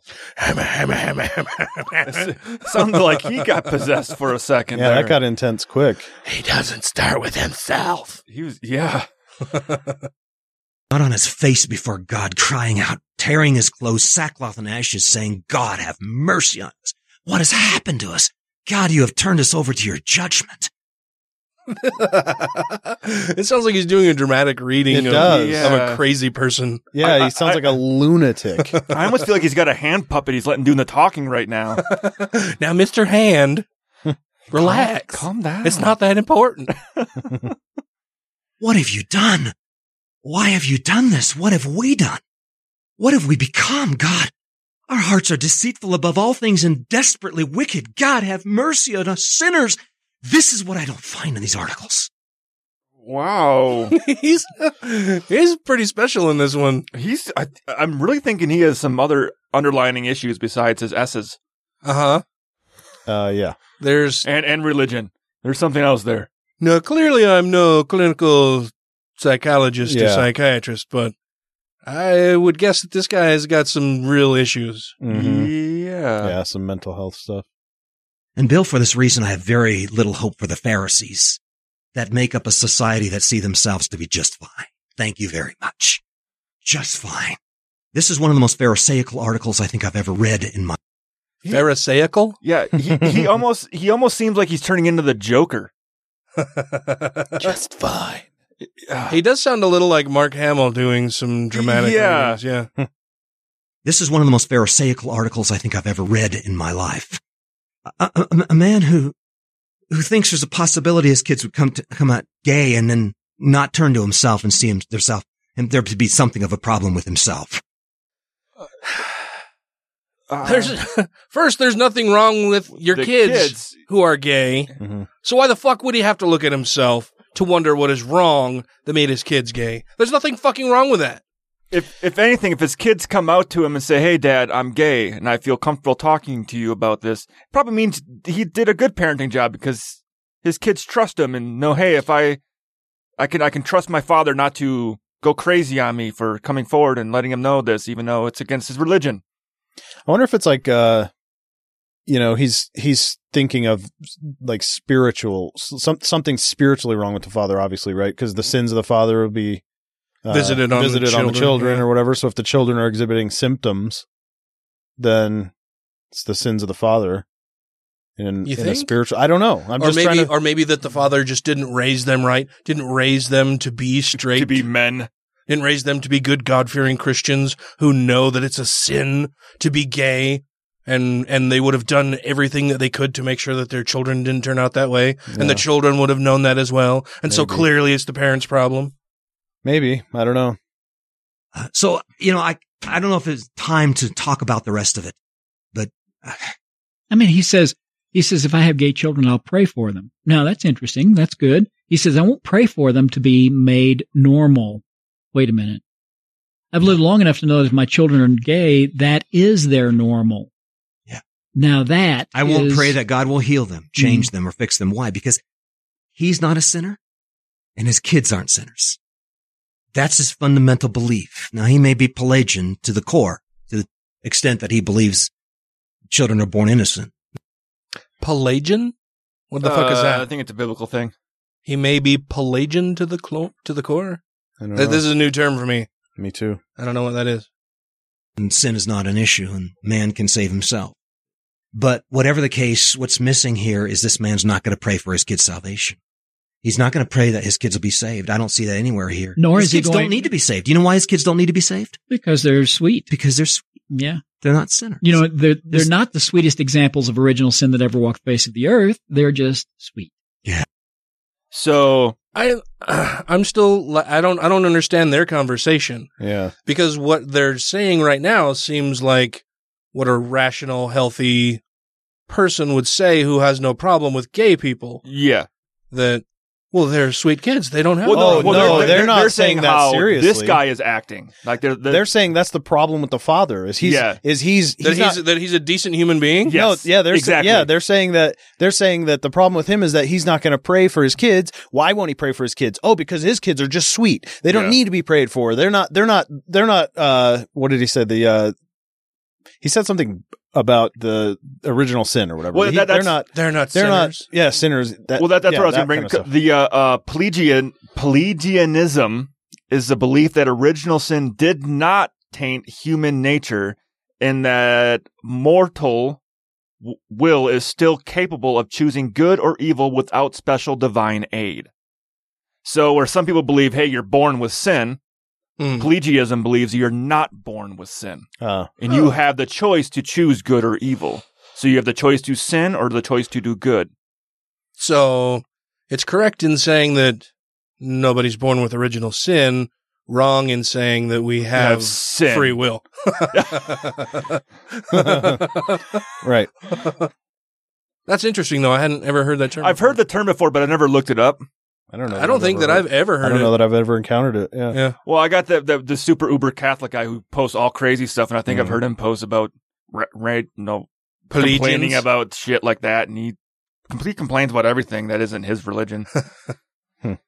Yeah. Yeah. Their hearts are not deceitful above all things and desperately wicked. he doesn't believe in the depravity of mankind No. or the depravity of his children. He trusts his own heart and he trusts the heart of his children. Fundamentally, The heart is deceitful above all else and is desperately sick. He doesn't classify homosexuality as a sin as the Bible does, so therefore he's not going to proclaim the truth that homosexuality is a sin to Ah. That's something that bothers me about gay people who choose to remain religious or hold on to, to religious ideals. Like, yeah, fuck those guys. but they're they're they're returning to a church and a belief system that ha- that is fundamentally opposed to who they are as a person. Well, I think it Yeah. depends on the flavor of the religion they choose to stay with. I if mean- it's based on the Bible, it, doesn't matter. or the True, Quran. yeah, But but that's true of every human that is that stays in religion to a lesser degree if they're not gay. But every human is depraved, as you hear him talking. Every human is is born in original sin. Every human is wicked and evil and needs redemption. It's the crux of well, literally and figuratively, the crux of the whole thing is that humans are terrible, and I kind of agree. But but just generally speaking, that all humans are terrible, evil, wicked, and require spiritual redemption. Mm. Without that, there isn't a religion. And the fact that In order to and- achieve that and- redemption, and so gotta pray to any human. I- any human that clings to religion is in some way not self-interested. I mean, it's it is worse if you're female. It's worse if you're homosexual. It's those kinds. Of, yes, Yeah. but it's true of all humans that cl- there, there's a there's a self-deprecation that goes along with being religious. But I mean, couldn't you couldn't you still have a religion without that kind of shit? Like that just says we worship an almighty creator because of the many blessings he's given us, the things he's created, he the you know breathing us into life even that we want to pay thanks that we're here on this wonderful planet and blah blah blah Yeah, and you just- we're here to make things better for everybody, You- not you just you're all sinners, you're all going to burn in hell unless you you know, subjugate yourselves in abject worship of this invisible sky wizard. You just described paganism. I guess so. Sure. So I mean, there are religions that do that, but none of the monotheistic ones for sure. And most of the others are just as bad. I think that's why, like I said, you choose your choose your flavor of Kool Aid. Some of them will no, they all cherry pick what they want to believe, and what they don't want. Why are they all choosing the shit flavored one? well, this is the really shit flavored one. the other guy took a mildly shit flavored one. Well, it's got the biggest stick, but it also has the biggest carrot too, right? At least in their eyes. But this eternal glory and and favor from the creator of the universe. well, but I mean, you you have other other less fundamentalist wackin- wackaloon Christian denominations than this, right? Yeah. That, Oh, yeah. That don't do all of the fire and brimstone shit necessarily. But Well, it's still and they all still and they still get the rewards, Yeah. right? but it's still all based on the fact on on the the fulcrum of requiring redemption from this awful state that we're in. Well, it, it's it all it all hinges on that. just like we were talking about during an interview where there's those uh the the uh was pastor up in Oregon who's an atheist and still Did you say pasture? I did. Pastor priest. oh fuck! I can't remember what it was that you said last week, and I'm like, did you just say? And you're like, no, I don't think so. And when I was listening to it, you sure as shit did. I probably did say, it, but like, nope, not me. Didn't say that. anyway, I'm sorry. Go ahead. But no, it's like like she was talking about with the uh, atheist uh, church leaders that they got up in there in Oregon and a couple other places. Huh. They're atheists. They don't believe in you know the divineness of God, but they still preach in a church. Yeah, they they do more humanist. Yeah, but they're also yeah. that's what I said. They're trying to get them what de defrocked or de Mhm. take away their disassociated, Yeah. excommunicated, they're, they're fighting it like no i'm you know i'm i'm gonna still keep preaching i'm just gonna not gonna be preaching supernatural aspects of this stuff None of none of the caca. so i mean that's still a church Hmm. that doesn't follow any supernatural beliefs Hmm. they chose the very littlest amount of shit in their kool-aid the tiny amount. Yeah, but in a, in a certain sense, it doesn't really qualify as Christianity either because you've gotten rid of you've you've gotten rid of the uh, crucifixion. well true Which is the whole. Re- I mean, that was why Christ was here, right? Yeah. So yeah, I mean, if you're if you're looking at the core of Christianity is Christ, the reason Christ was here was to be born and die for our sins and redeem us all. So if you do away with the whole redemption being necessary, there's no need for Mhm. Yeah, a savior. There's no need for Christ. So Christianity, and it's not a, and it's, it's- not a no true Scotsman because because that that pasture actually is an atheist. yeah and and but so what I'm saying though is it doesn't matter. I mean, it does matter. It, it matters for some things whether you're like an extreme fundamentalist, crazy person like Swanson, or if you're like the UU Christ believing, Christ leaning, um, liberal churches. As long as the crucifixion and the the need for redemption and original sin are present, it's there's inherently uh A- a something something bad about humanity that requires uh this gap to be made up in a supernatural way because we're unable to do it ourselves.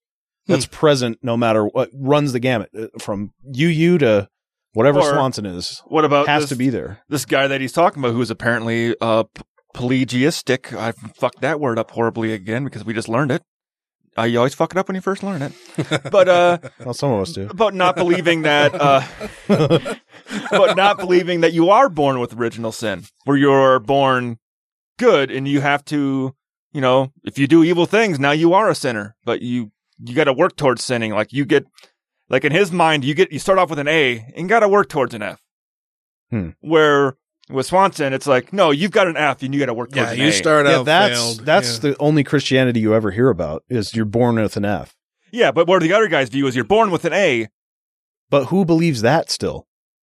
well, apparently people who are pelagiistic not Hmm. paralyzed but I never hear that. I never hear of people believing that. because they usually don't Fully they, they, they're probably not stirring as much shit as the ones who are Yeah, they're probably more the liberal ones, I guess. But probably but you're still relying on the crucifixion, though. Yes, uh Well, i they would think have in to a, be. a I way mean, if, yeah if it's a if it's a Christian you or sin, church, yeah. right. if you sin that's when you know god has to like save you from your sins you have to repent for the sins but you're not born with sin Mm. Well, but then I mean, but that again, like I said, that would destroy the whole basis of it being a Christian religion.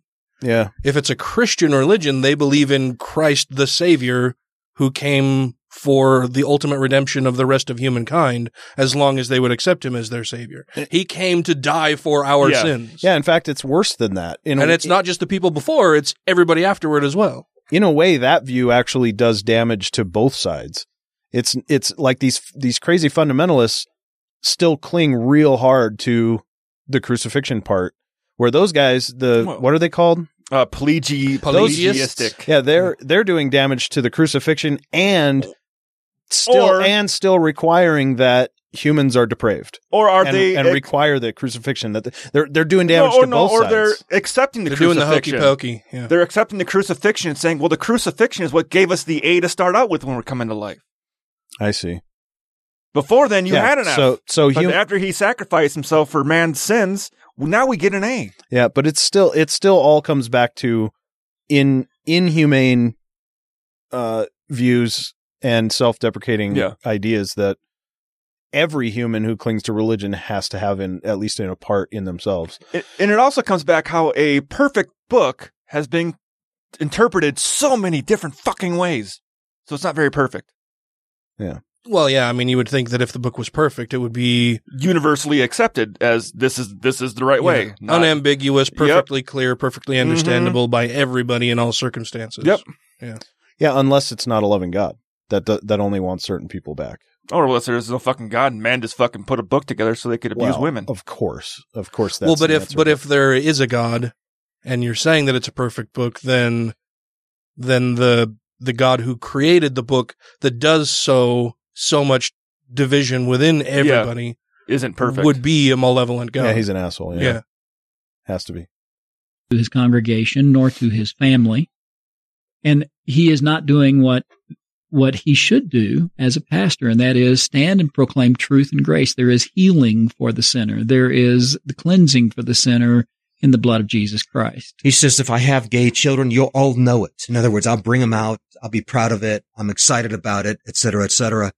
Um, but you know, as a pastor, if your children turn out to be sinners, well, they need Jesus too. If it turns out they abandon the faith while they're in the household accused of riot, unruly debauchery, et cetera, within the household, you need to resign as a pastor. Put that in your pipe. that was kind of autoplay. yeah, just moving on to Rick Wiles. Put that in your pipe, Pipe. and smoke it. yeah, that's that's a crazy thought. That you know, if your if your kids are sinning, then you can't be a pastor. Yeah, you have to you have to be you have to be perfect, and your family has to be perfect, but perfect according to what I yeah tell you is perfect. because they're only sinning. They're doing nothing but being themselves, Mhm. and being themselves is in itself a sin to him.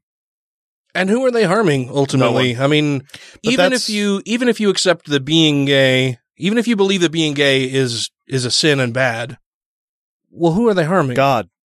They're harming God. Yeah, that's why Well- it's a sin. It's an offense to God. He Hmm. said not to, and they're doing it. So God won't return now. So so because they're they're hurting God's little feelings, Which which means he's imperfect, by the way. Right? That he could have his feelings hurt. That Uh-huh. that he would, yeah. That he would even that he would even think that a puny little human could cause him any offense whatsoever. Because he knows the offense. So so the whole the whole idea of sin, which is you know in some definition a an offense to God, that whole idea demonstrates God is imperfect. And original sin is a cornerstone of of most of Christianity.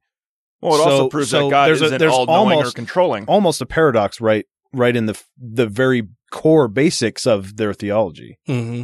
Yeah, because if God's all knowing and all controlling, or all you know, has ultimate control over everything that goes on, He's letting you sin. He might be making you sin, not Right. the devil, the Jeebus. Jeebus is making me sin. Well, yeah, he's got the control, or he's allowing it. He's playing the Xbox. Well, he has to at least be allowing it, right? Because he's Yeah. not stopping it. So Mhm. yeah, he's bogarting the controller. He's not passing it. puff puff give Jesus. If you have questions, comments, concerns, compliments, corrections, criticisms, or concepts for content, contact the show via email at godlessrevolution at gmail.com, by text or voicemail at 330-81-REBEL, or Twitter the twatter at TGR Podcast. Thank you! You want you want to do some more? We got Robert McGinnis. He goes off on gays and witches. We got Rick Wiles. Ivanka Trump is a Kabbalah practicing evil woman whispering evil things in the ear of her father. That one sounds fun. That sounds interesting. What Sounds, is- sounds weird because When uh, isn't he a Trump supporter? Yeah, I thought he was. I imagine he's got to be. Oh, you know what? Is this is he scapegoating for Trump's fucking humiliating failures? Oh, he might be. Let's listen to it and find out. Of course, 'Cause he- of course, he would put it onto a woman, right? It's her fault. Well, yeah, yeah. Trump basically made it sound like his first his first few weeks in office had been going great. Well, of course, he makes it sound like that. I, did, I didn't listen to the speech, but What is he going to say? That's terrible. I'm doing a shit job. Yeah. I'm awful. I'm the worst. If he was honest. I just don't even think he sees it. No, I think he's. I don't he's even. I don't even think. You think he's that blind? That that into himself? more, He's- more and more. that self-centered? more, oh, yeah. more Oh, and yeah. more. I do. Yeah. Yeah. Yeah. I thought I knew he was way off the charts, narcissistic to begin with. But Huh. the more and more, more I have exposure to him, the the lower and lower I think his IQ is, the less perceptive I think he is about anything outside of his little box right in front of his face. I think he's completely blind to everything that's not him. because he everything that he is doing right now, he made fun of for Obama every time he did just it once. Playing golf, Mhm. going on Yeah. Oh, vacation, yeah, doing yeah. all this stuff, saying, "Oh, they're spending too much money on that. We need to cut." bombing Syria. yeah, Yeah. yeah, Yeah, those are great examples of how of how he only sees one way. You Yeah. know, just he just cannot s- turn it around. Well, even the loss, there's a lawsuit coming out against him, and he basically came out and said, "I'm president now. You can't sue me. yeah, yeah. I mean, I'm president. Go fuck yourself. I've been sued too many times. That's why I ran for office. So you can't fucking sue me." yeah, he he he is a child. He he literally is like a toddler. Where if I'm doing it, it's fine, and it doesn't matter if it's the same thing that I've criticized other people for. I'm doing it now. Yeah. and that's okay. You know, Oh. but it, but if you're doing it, I don't care if I agree with it or not. That's bad because you're doing it. That's literally how he seems to be. And did you see what Mhm. Ivanka had to do on uh, Easter Sunday? No. She had to hit him to get him to, you know, put his hand over his heart for the national anthem. Oh, I think you mean Melania. Yeah, you mean Melania. Melania. I think he's fucking both of them. Oh, God. Trouble Nation Trump is having sex with his own daughter. a stringy head slut. Yeah. she uh she's standing next to him. They started playing the national anthem. Everybody like raised their hand over their heart. Yeah, and he's doing that typical little kid thing where he's just kind of swaying back and forth, and Yeah, and she got a has to- shit-eating grin on his face. She has to hit him and realize, realizes, oh, All right, I gotta put my hand over my heart. Right, sorry, Melania. I didn't I'm know. so sorry. I didn't I reckon. Didn't recognize the song. I was, I was just looking over the throngs of my adoring supporters.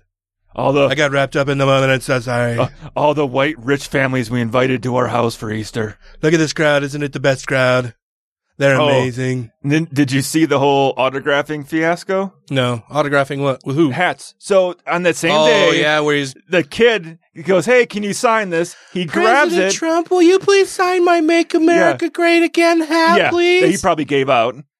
He signs it, then chucks it. Yeah, Then grabs another one from our kid, signs it, and chucks it. He's like, "Hey, have a great fetch day." you little fucker. And the little kids, I hear, I can hear someone right at the end goes, "Whose hat is this?" I'm sure the the look on the kid's face is just this crestfallen, like, why you you could throw my hat away? you can see his arm reached out to r- take it back, and Trump's like, and ah, he just fuck chucks you. it. It's like, oh, those poor little kids. I mean, now the kid's gonna learn that guy's a dick. Mm-hmm. Daddy, why did the mean orange man throw my hat into the crowd? Shut up! Just get another Confederate flag.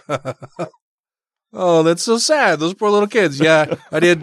I didn't see the clips, but I read the. Yeah, I read the story about it. I watched the, the hat throwing one was kind of funny because the kid, you can hear the kid ask, "Will you sign my hat?" And then he grabs the hat, signs it, and chucks it. He says something else, like, he's a fucking rock star. Yeah, he just right? throws it. Yeah, It wasn't just like throw it up in the air for the kid throw to it catch. into the crowd no, for people to fight Yeah, over. he- My adoring throngs of Yeah. supporters. If he were to like just toss it in the air at the kid, it's still disrespectful. No, he chucked it like Into the frisbee, crowd, away from the crowd. kid, yeah. yeah, away from the kid. It's like holy fuck, you asshole. Well, Rick Wiles. Let's see. Yeah, yeah. I want. to I'm curious to know what his take on this is. London's Express newspaper reported Saturday that Ivanka He's recording from the toilet, apparently. Yeah. yeah, Trump Kushner, President Trump's daughter, yeah. We fucking know. was the person who persuaded him to bomb Syria. so During Her husband. Jared, is the wealthy man at age 36, representing the cabal, the deep state cabal in the White oh, House. Oh, I get it now. And He's a Jew. You'll notice that Ivanka doesn't have any money. It's all Jared Kushner's. They're a married couple. Her father is a billionaire. but she doesn't have So any money. So is her husband. Jared Jared Kushner is the one with all of the money Or he's a hundred million. because he's the head of the household. She's the lowly wife. Yeah, but he's a Jew boy, so that's why that's why he's part of the evil cabal. Yep, that's that's the connection. Because I'm like, why does Rick Wiles care if we bomb Syria? He wants to bring about Armageddon. Yeah. Mm-hmm. White House. Mr. Kushner's real estate ventures have received generous funding in the hundreds of millions of dollars from entities financed by George Soros. Mm, I'm skeptical of that. His closest associates are Goldman Sachs bankers. So what? There's a little bit more to the Why- story wait, of Jared. He's a Well, 'cause- Republican. Why does he care? They love that shit. And why is everything about George Soros? Yeah, I know. The guy's probably I still sitting. don't really know who the fuck George Soros He's- is, he's other a- than that all the right wing people seem to be terrified of him. He's he's the richest Democrat in the world. richer than Warren Buffett. No, but Or Warren Bill Buffett Gates? doesn't. Uh, I thought, yeah, or Bill Gates. I thought Buffett was much more wealthy. but George Soros gives a lot of money to political. He's more active. He's more politically active. Is Yeah, that the thing? Like kind of he- like the Koch brothers being politically active with the Republicans. Who, the He's one of those brothers? guys. Koch. I always say Koch. Do you know Crotch. Uh, Mayor Ed Koch? Sure, I get that. Um, do you know where he got his money? I don't. Huh. I know he's an older guy, but I'm just betting the guy's probably sitting in a cabin in fucking Vermont, just wanting to make fucking syrup, being like, "I didn't fucking hire the fucking protesters, you dipshits. I'm just making syrup on my fucking farm." Is that what he does? I don't know. I'm just making that up. No, oh. But if I was a rich billionaire, I'd probably move to You would wanna Vermont make syrup? and make syrup. Yeah, why not? I don't think you have to be rich. You just go there. And no, make but I, syrup. but I want to. Land costs money. Oh, yeah. Just do it. Do it for a vacation. I mean, if it's a dream of yours, fucking just do it, Dude, those those people that tap trees out there would love it if you showed up and said, "Hey, can I do some of this work for you?" They'd let you. Oh yeah, sure. Come here and collect our buckets full of sticky shit. Because apparently Vermonters sound like uh, they're from Minnesota. don't, don't, uh, isn't that how everybody sounds in that area? That's not that area. Well, I mean, you're just crossing some water and going more north, and, Dude, it's like a thousand miles away. in like three states. yeah, but it all looks, you know, it- you, I can I can pinch it with two fingers on the map. You need, you need a bigger map. Vermont's part of New England. so they're all talking like this. Yeah, come here and get our sticky shit off of the fucking tree, you. Yeah, they're all from Queens or whatever. I like doing accents. now that was South African. Jared and Ivanka Trump Kushner. Jared is an Orthodox Jew. Ivanka Trump converted to Judaism so she could marry Jared. They are both followers of the Jewish sect Chabad Lubavitch. Mm. Chabad Lubavitch. I couldn't pronounce it ten times in a row. Chabad Lubavitch. Both Jared and Ivanka revere the late Rabbi Menachem Mendel Schneerson. The rabbi died in 1994, considered to be one of the most influential Jewish persons of the last 100 years. And that's why we've Many all heard of him. Jews. So this whole thing is Rick Wiles. Pissed off that they're Jewish. Yep. Yeah, Rick Wiles is a giant anti-Semite. Yep. Yeah. Huh.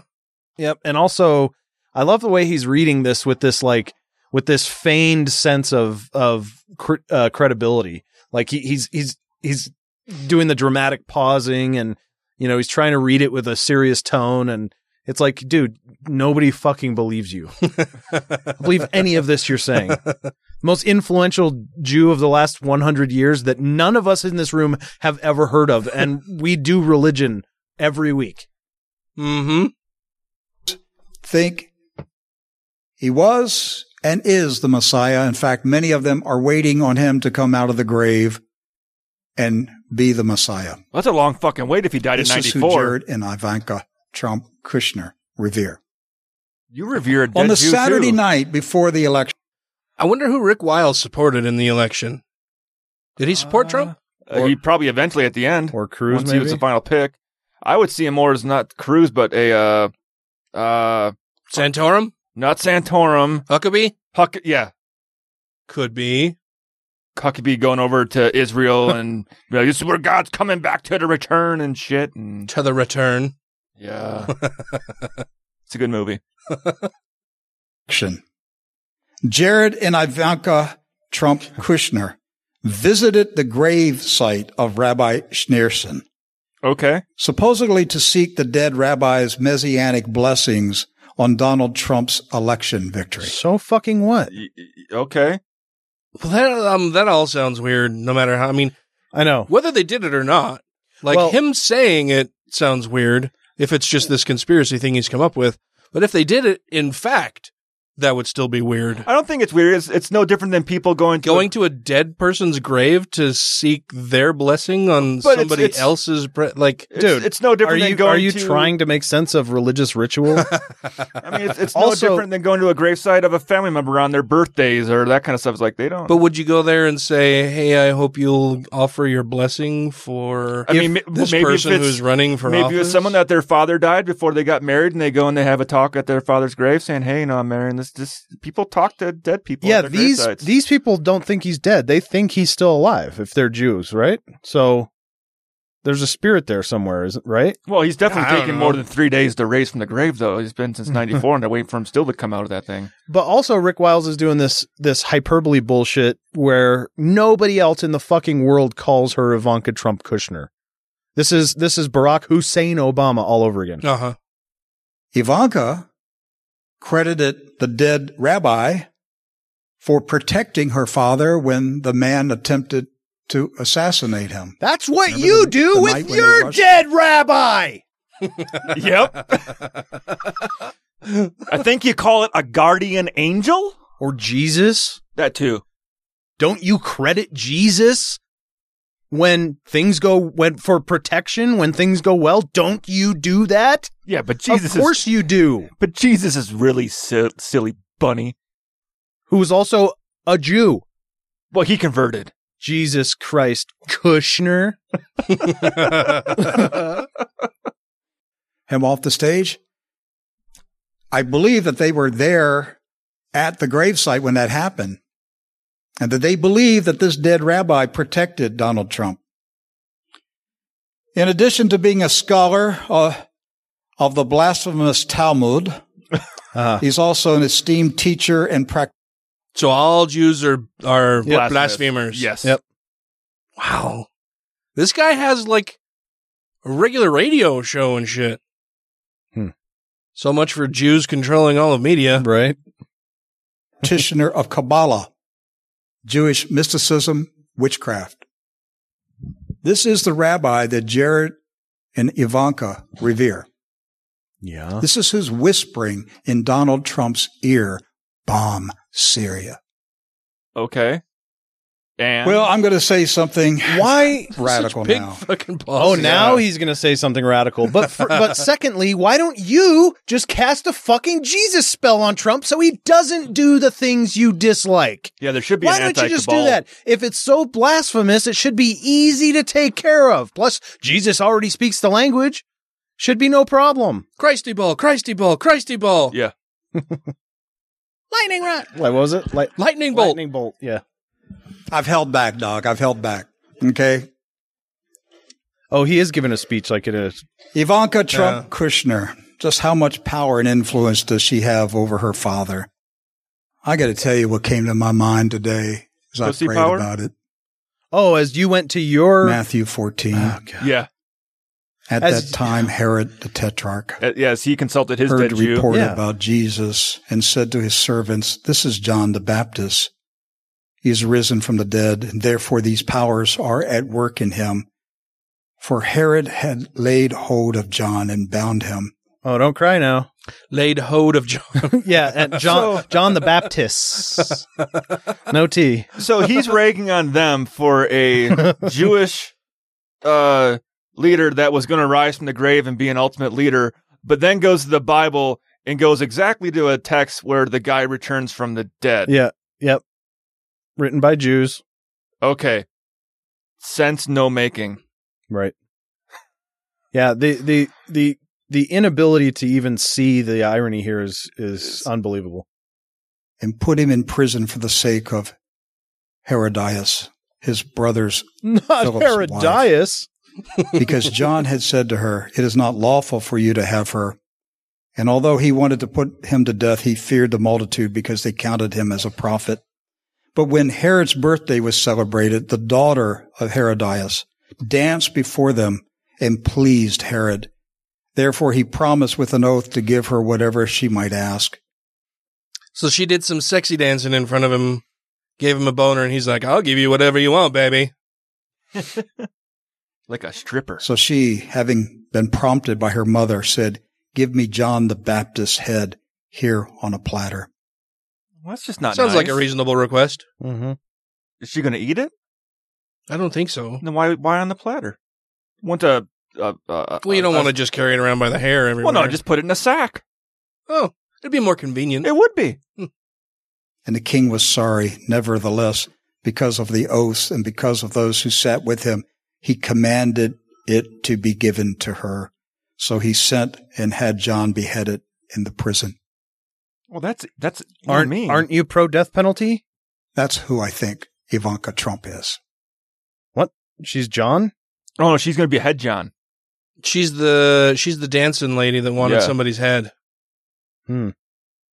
She's a Kabbalah practicing evil woman whispering evil things in the ear of her father. Oh my god. Does who takes this guy seriously? She's going to the gravesite of an old dead Kabbalah practitioner and getting spirits telling her what to do. Doesn't he do that? Doesn't Yeah. doesn't Rick Wiles do that? Same exact thing. Oh, but probably not with somebody who practiced Kabbalah. No, they Oh. practice Christianity. Mm. Holy fucking pauses. Won't hear Yeah. that on TV. This this guy is fucking Bryan Fischer on chloroform. It's the truth. No, no, it's- it isn't. It's the truth. it's It's your story. conjecture.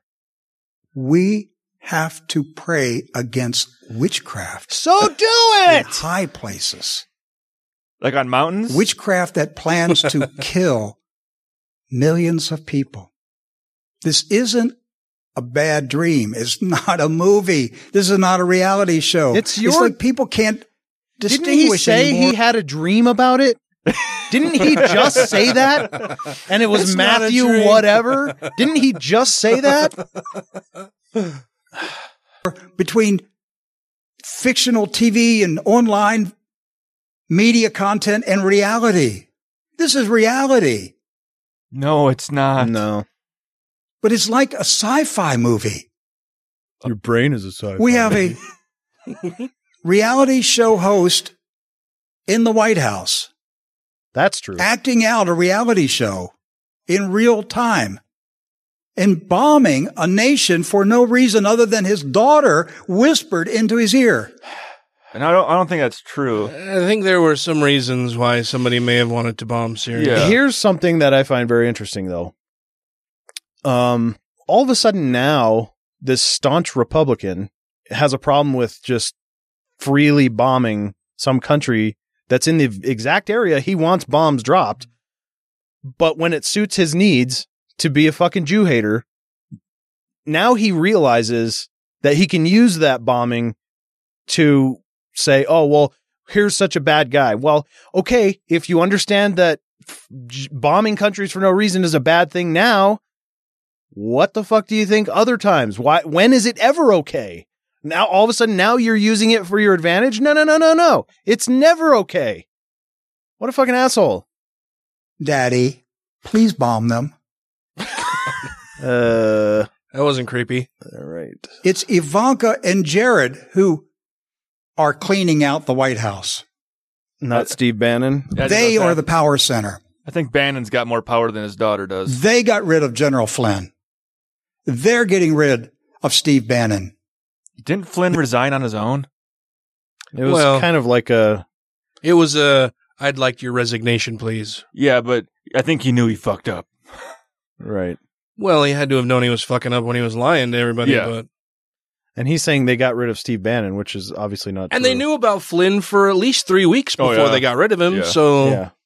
I mean, what is he supposed to think? They've known about it for three weeks and they haven't gotten rid of me, so I guess I'm okay. Yeah. Mm-hmm. No.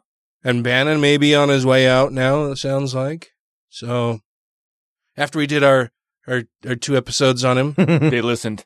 yeah, I'm sure that's what it was. The They're cleaning out the White House to surround President Trump with their Kabbalah practitioners.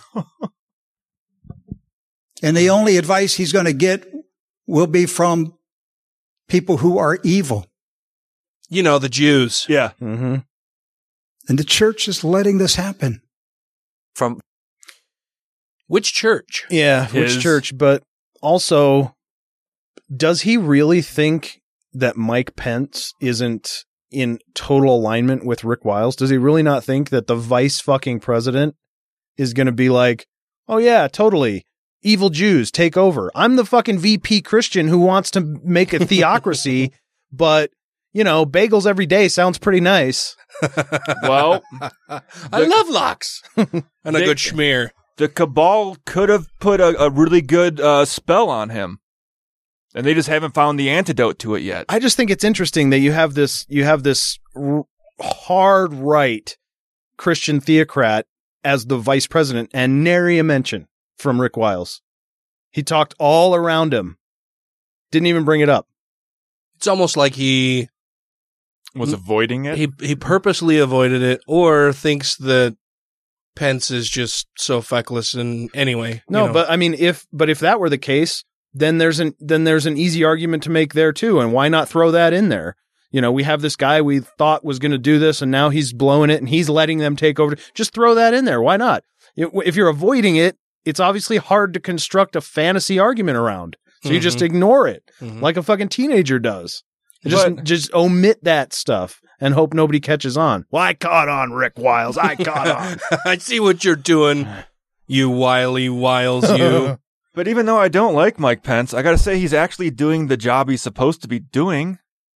He's not going Is golfing he? on the weekend. What, he's what job is he doing? well, the job of the well, he's doing the kind of the president's job, going and meeting with foreign leaders and stuff. While Trump's out golfing, he's meeting with all the foreign leaders.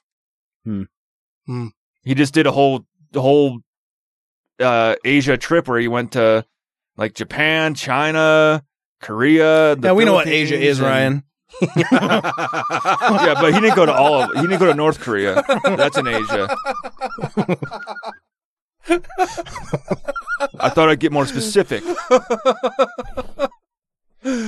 He might have thought I meant Asia the stripper. Oh, that's true.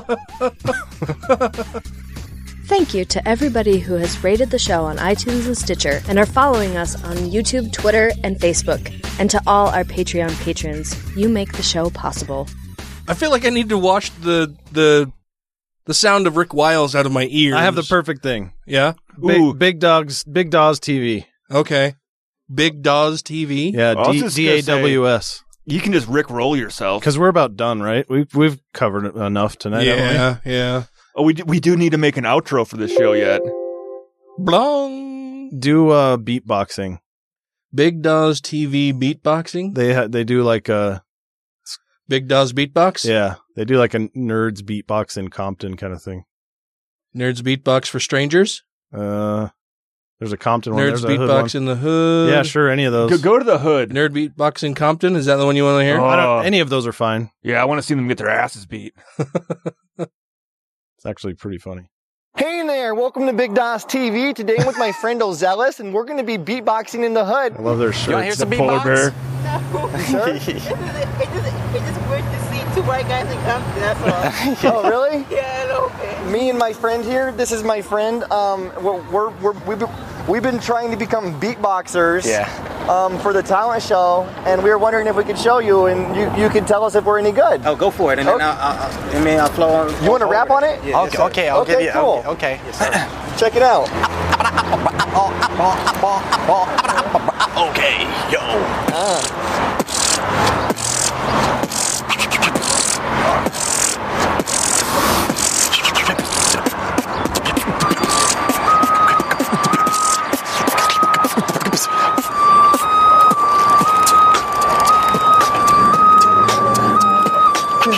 going with the bus.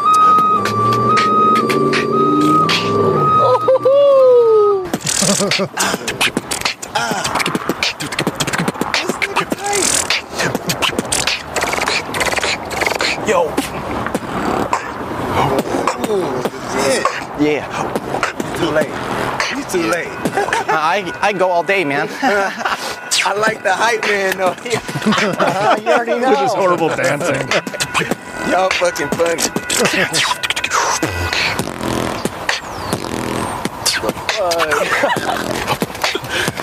You guys like that? That'd be hard. That'd be hard. Let's jiggle it. Yeah, check it out. What, how he do that? Pretty crazy, huh? Can you slow it down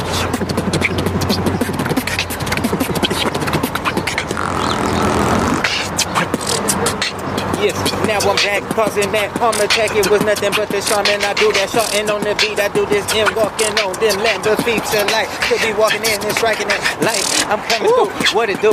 Yabba dabba, apple zap, ain't no wire, striking fire. It was talking about what you mean, keep it clean, on the same damn team. Didn't even know what you nothing, no kind let it show, let the wings spread then. Oh! Gotta go.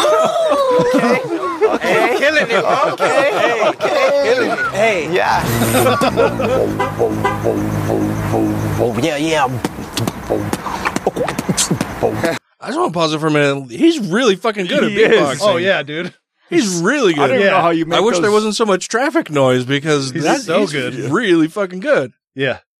That's why it's funny. It's like, holy shit. I heard that, right? Hey, that's good, man. He's not even hiding his wireless mic. Good, bro. Thank you. Yeah, man. You it's practice. that, man. It's all practice. Yeah. You know, there's a sound I've been working on. Sounds like a, a bass in a car. It's crazy. Oh, Wow. Uh, okay, watch, watch.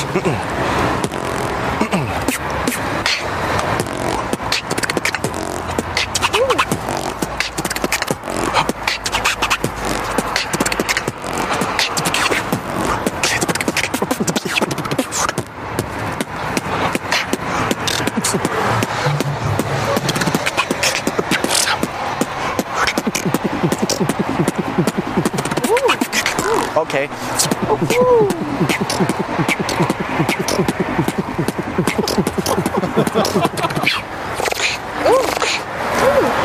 Yeah. Oh yeah.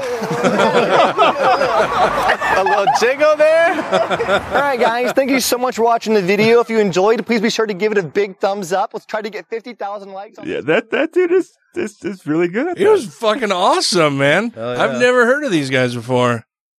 It's fucking cool. Big Daws Beatbox. And they're wearing Uh, dirty uh, t-shirts and Coke bottle glasses. Yep, all tucked in. No pocket protectors though. Uh, no pockets on the shirts.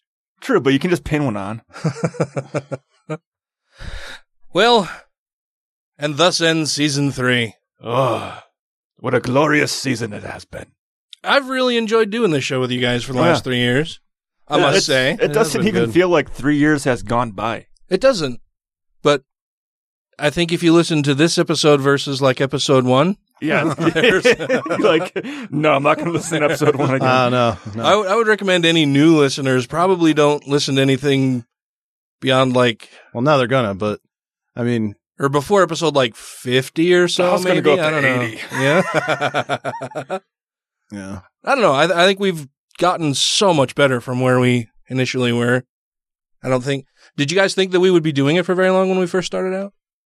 I don't I know don't that I really it was- thought much about it. I just Like, let's just Yeah. try this and see if it works and catches hold. And like like we've said every time we have this discussion, you know, it's just like I think that's one of the things that makes us kind of unique as far as a podcast goes is that we all basically met the first on time the we first did episode. Yeah. Didn't really have a plan laid out other than to do the interview with Dan and then you know, it clicked well enough and we just started building from there, but the entire record of our show and our friendship for the most part starts on episode 1 and then Yeah. continues on through the show. So it's a show about friendship. Oh.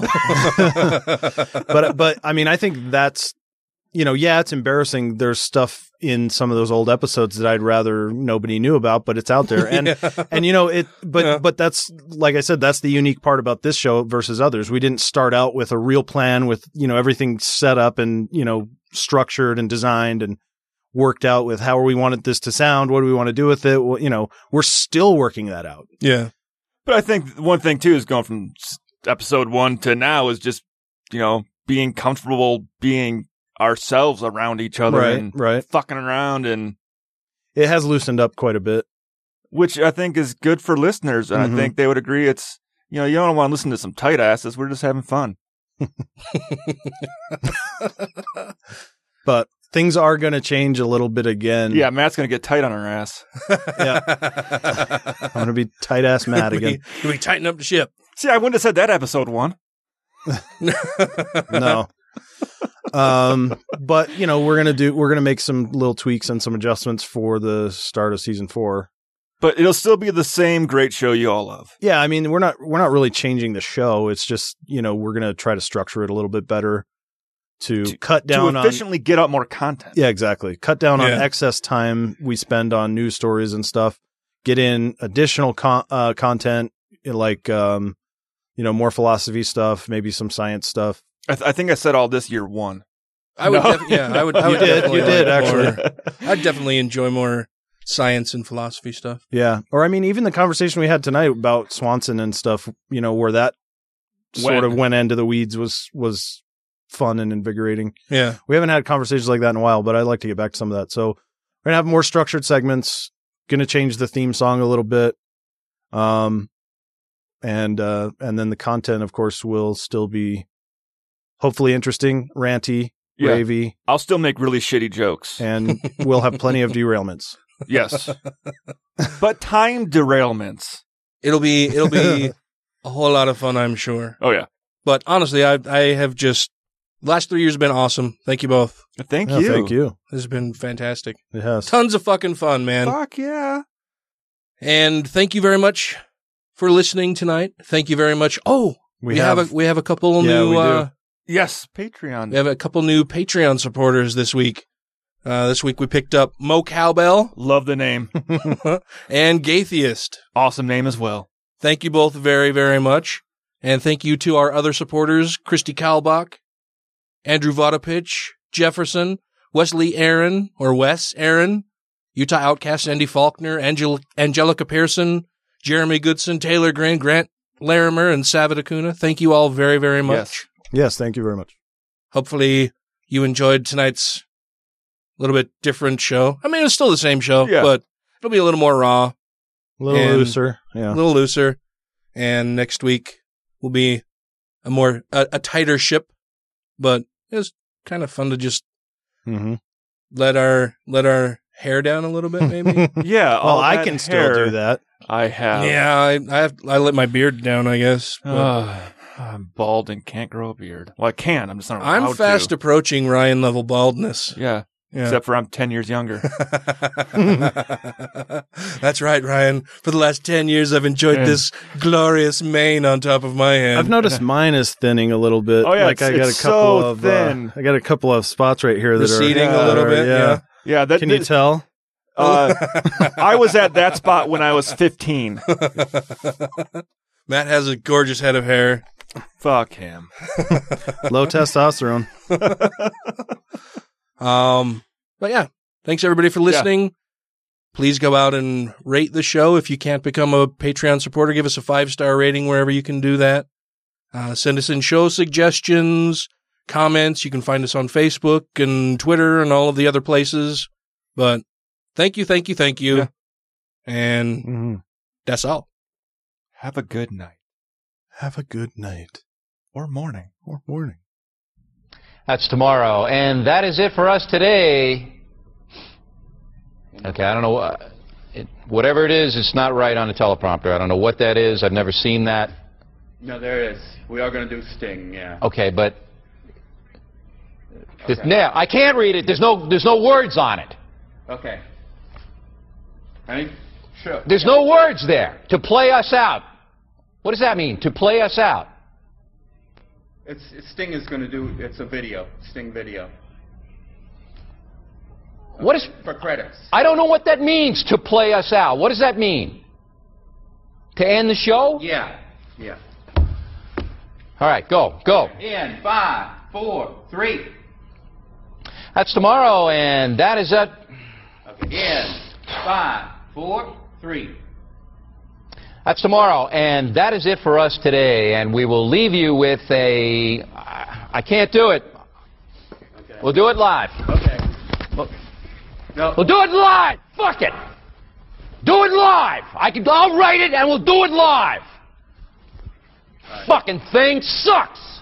In five, four, three.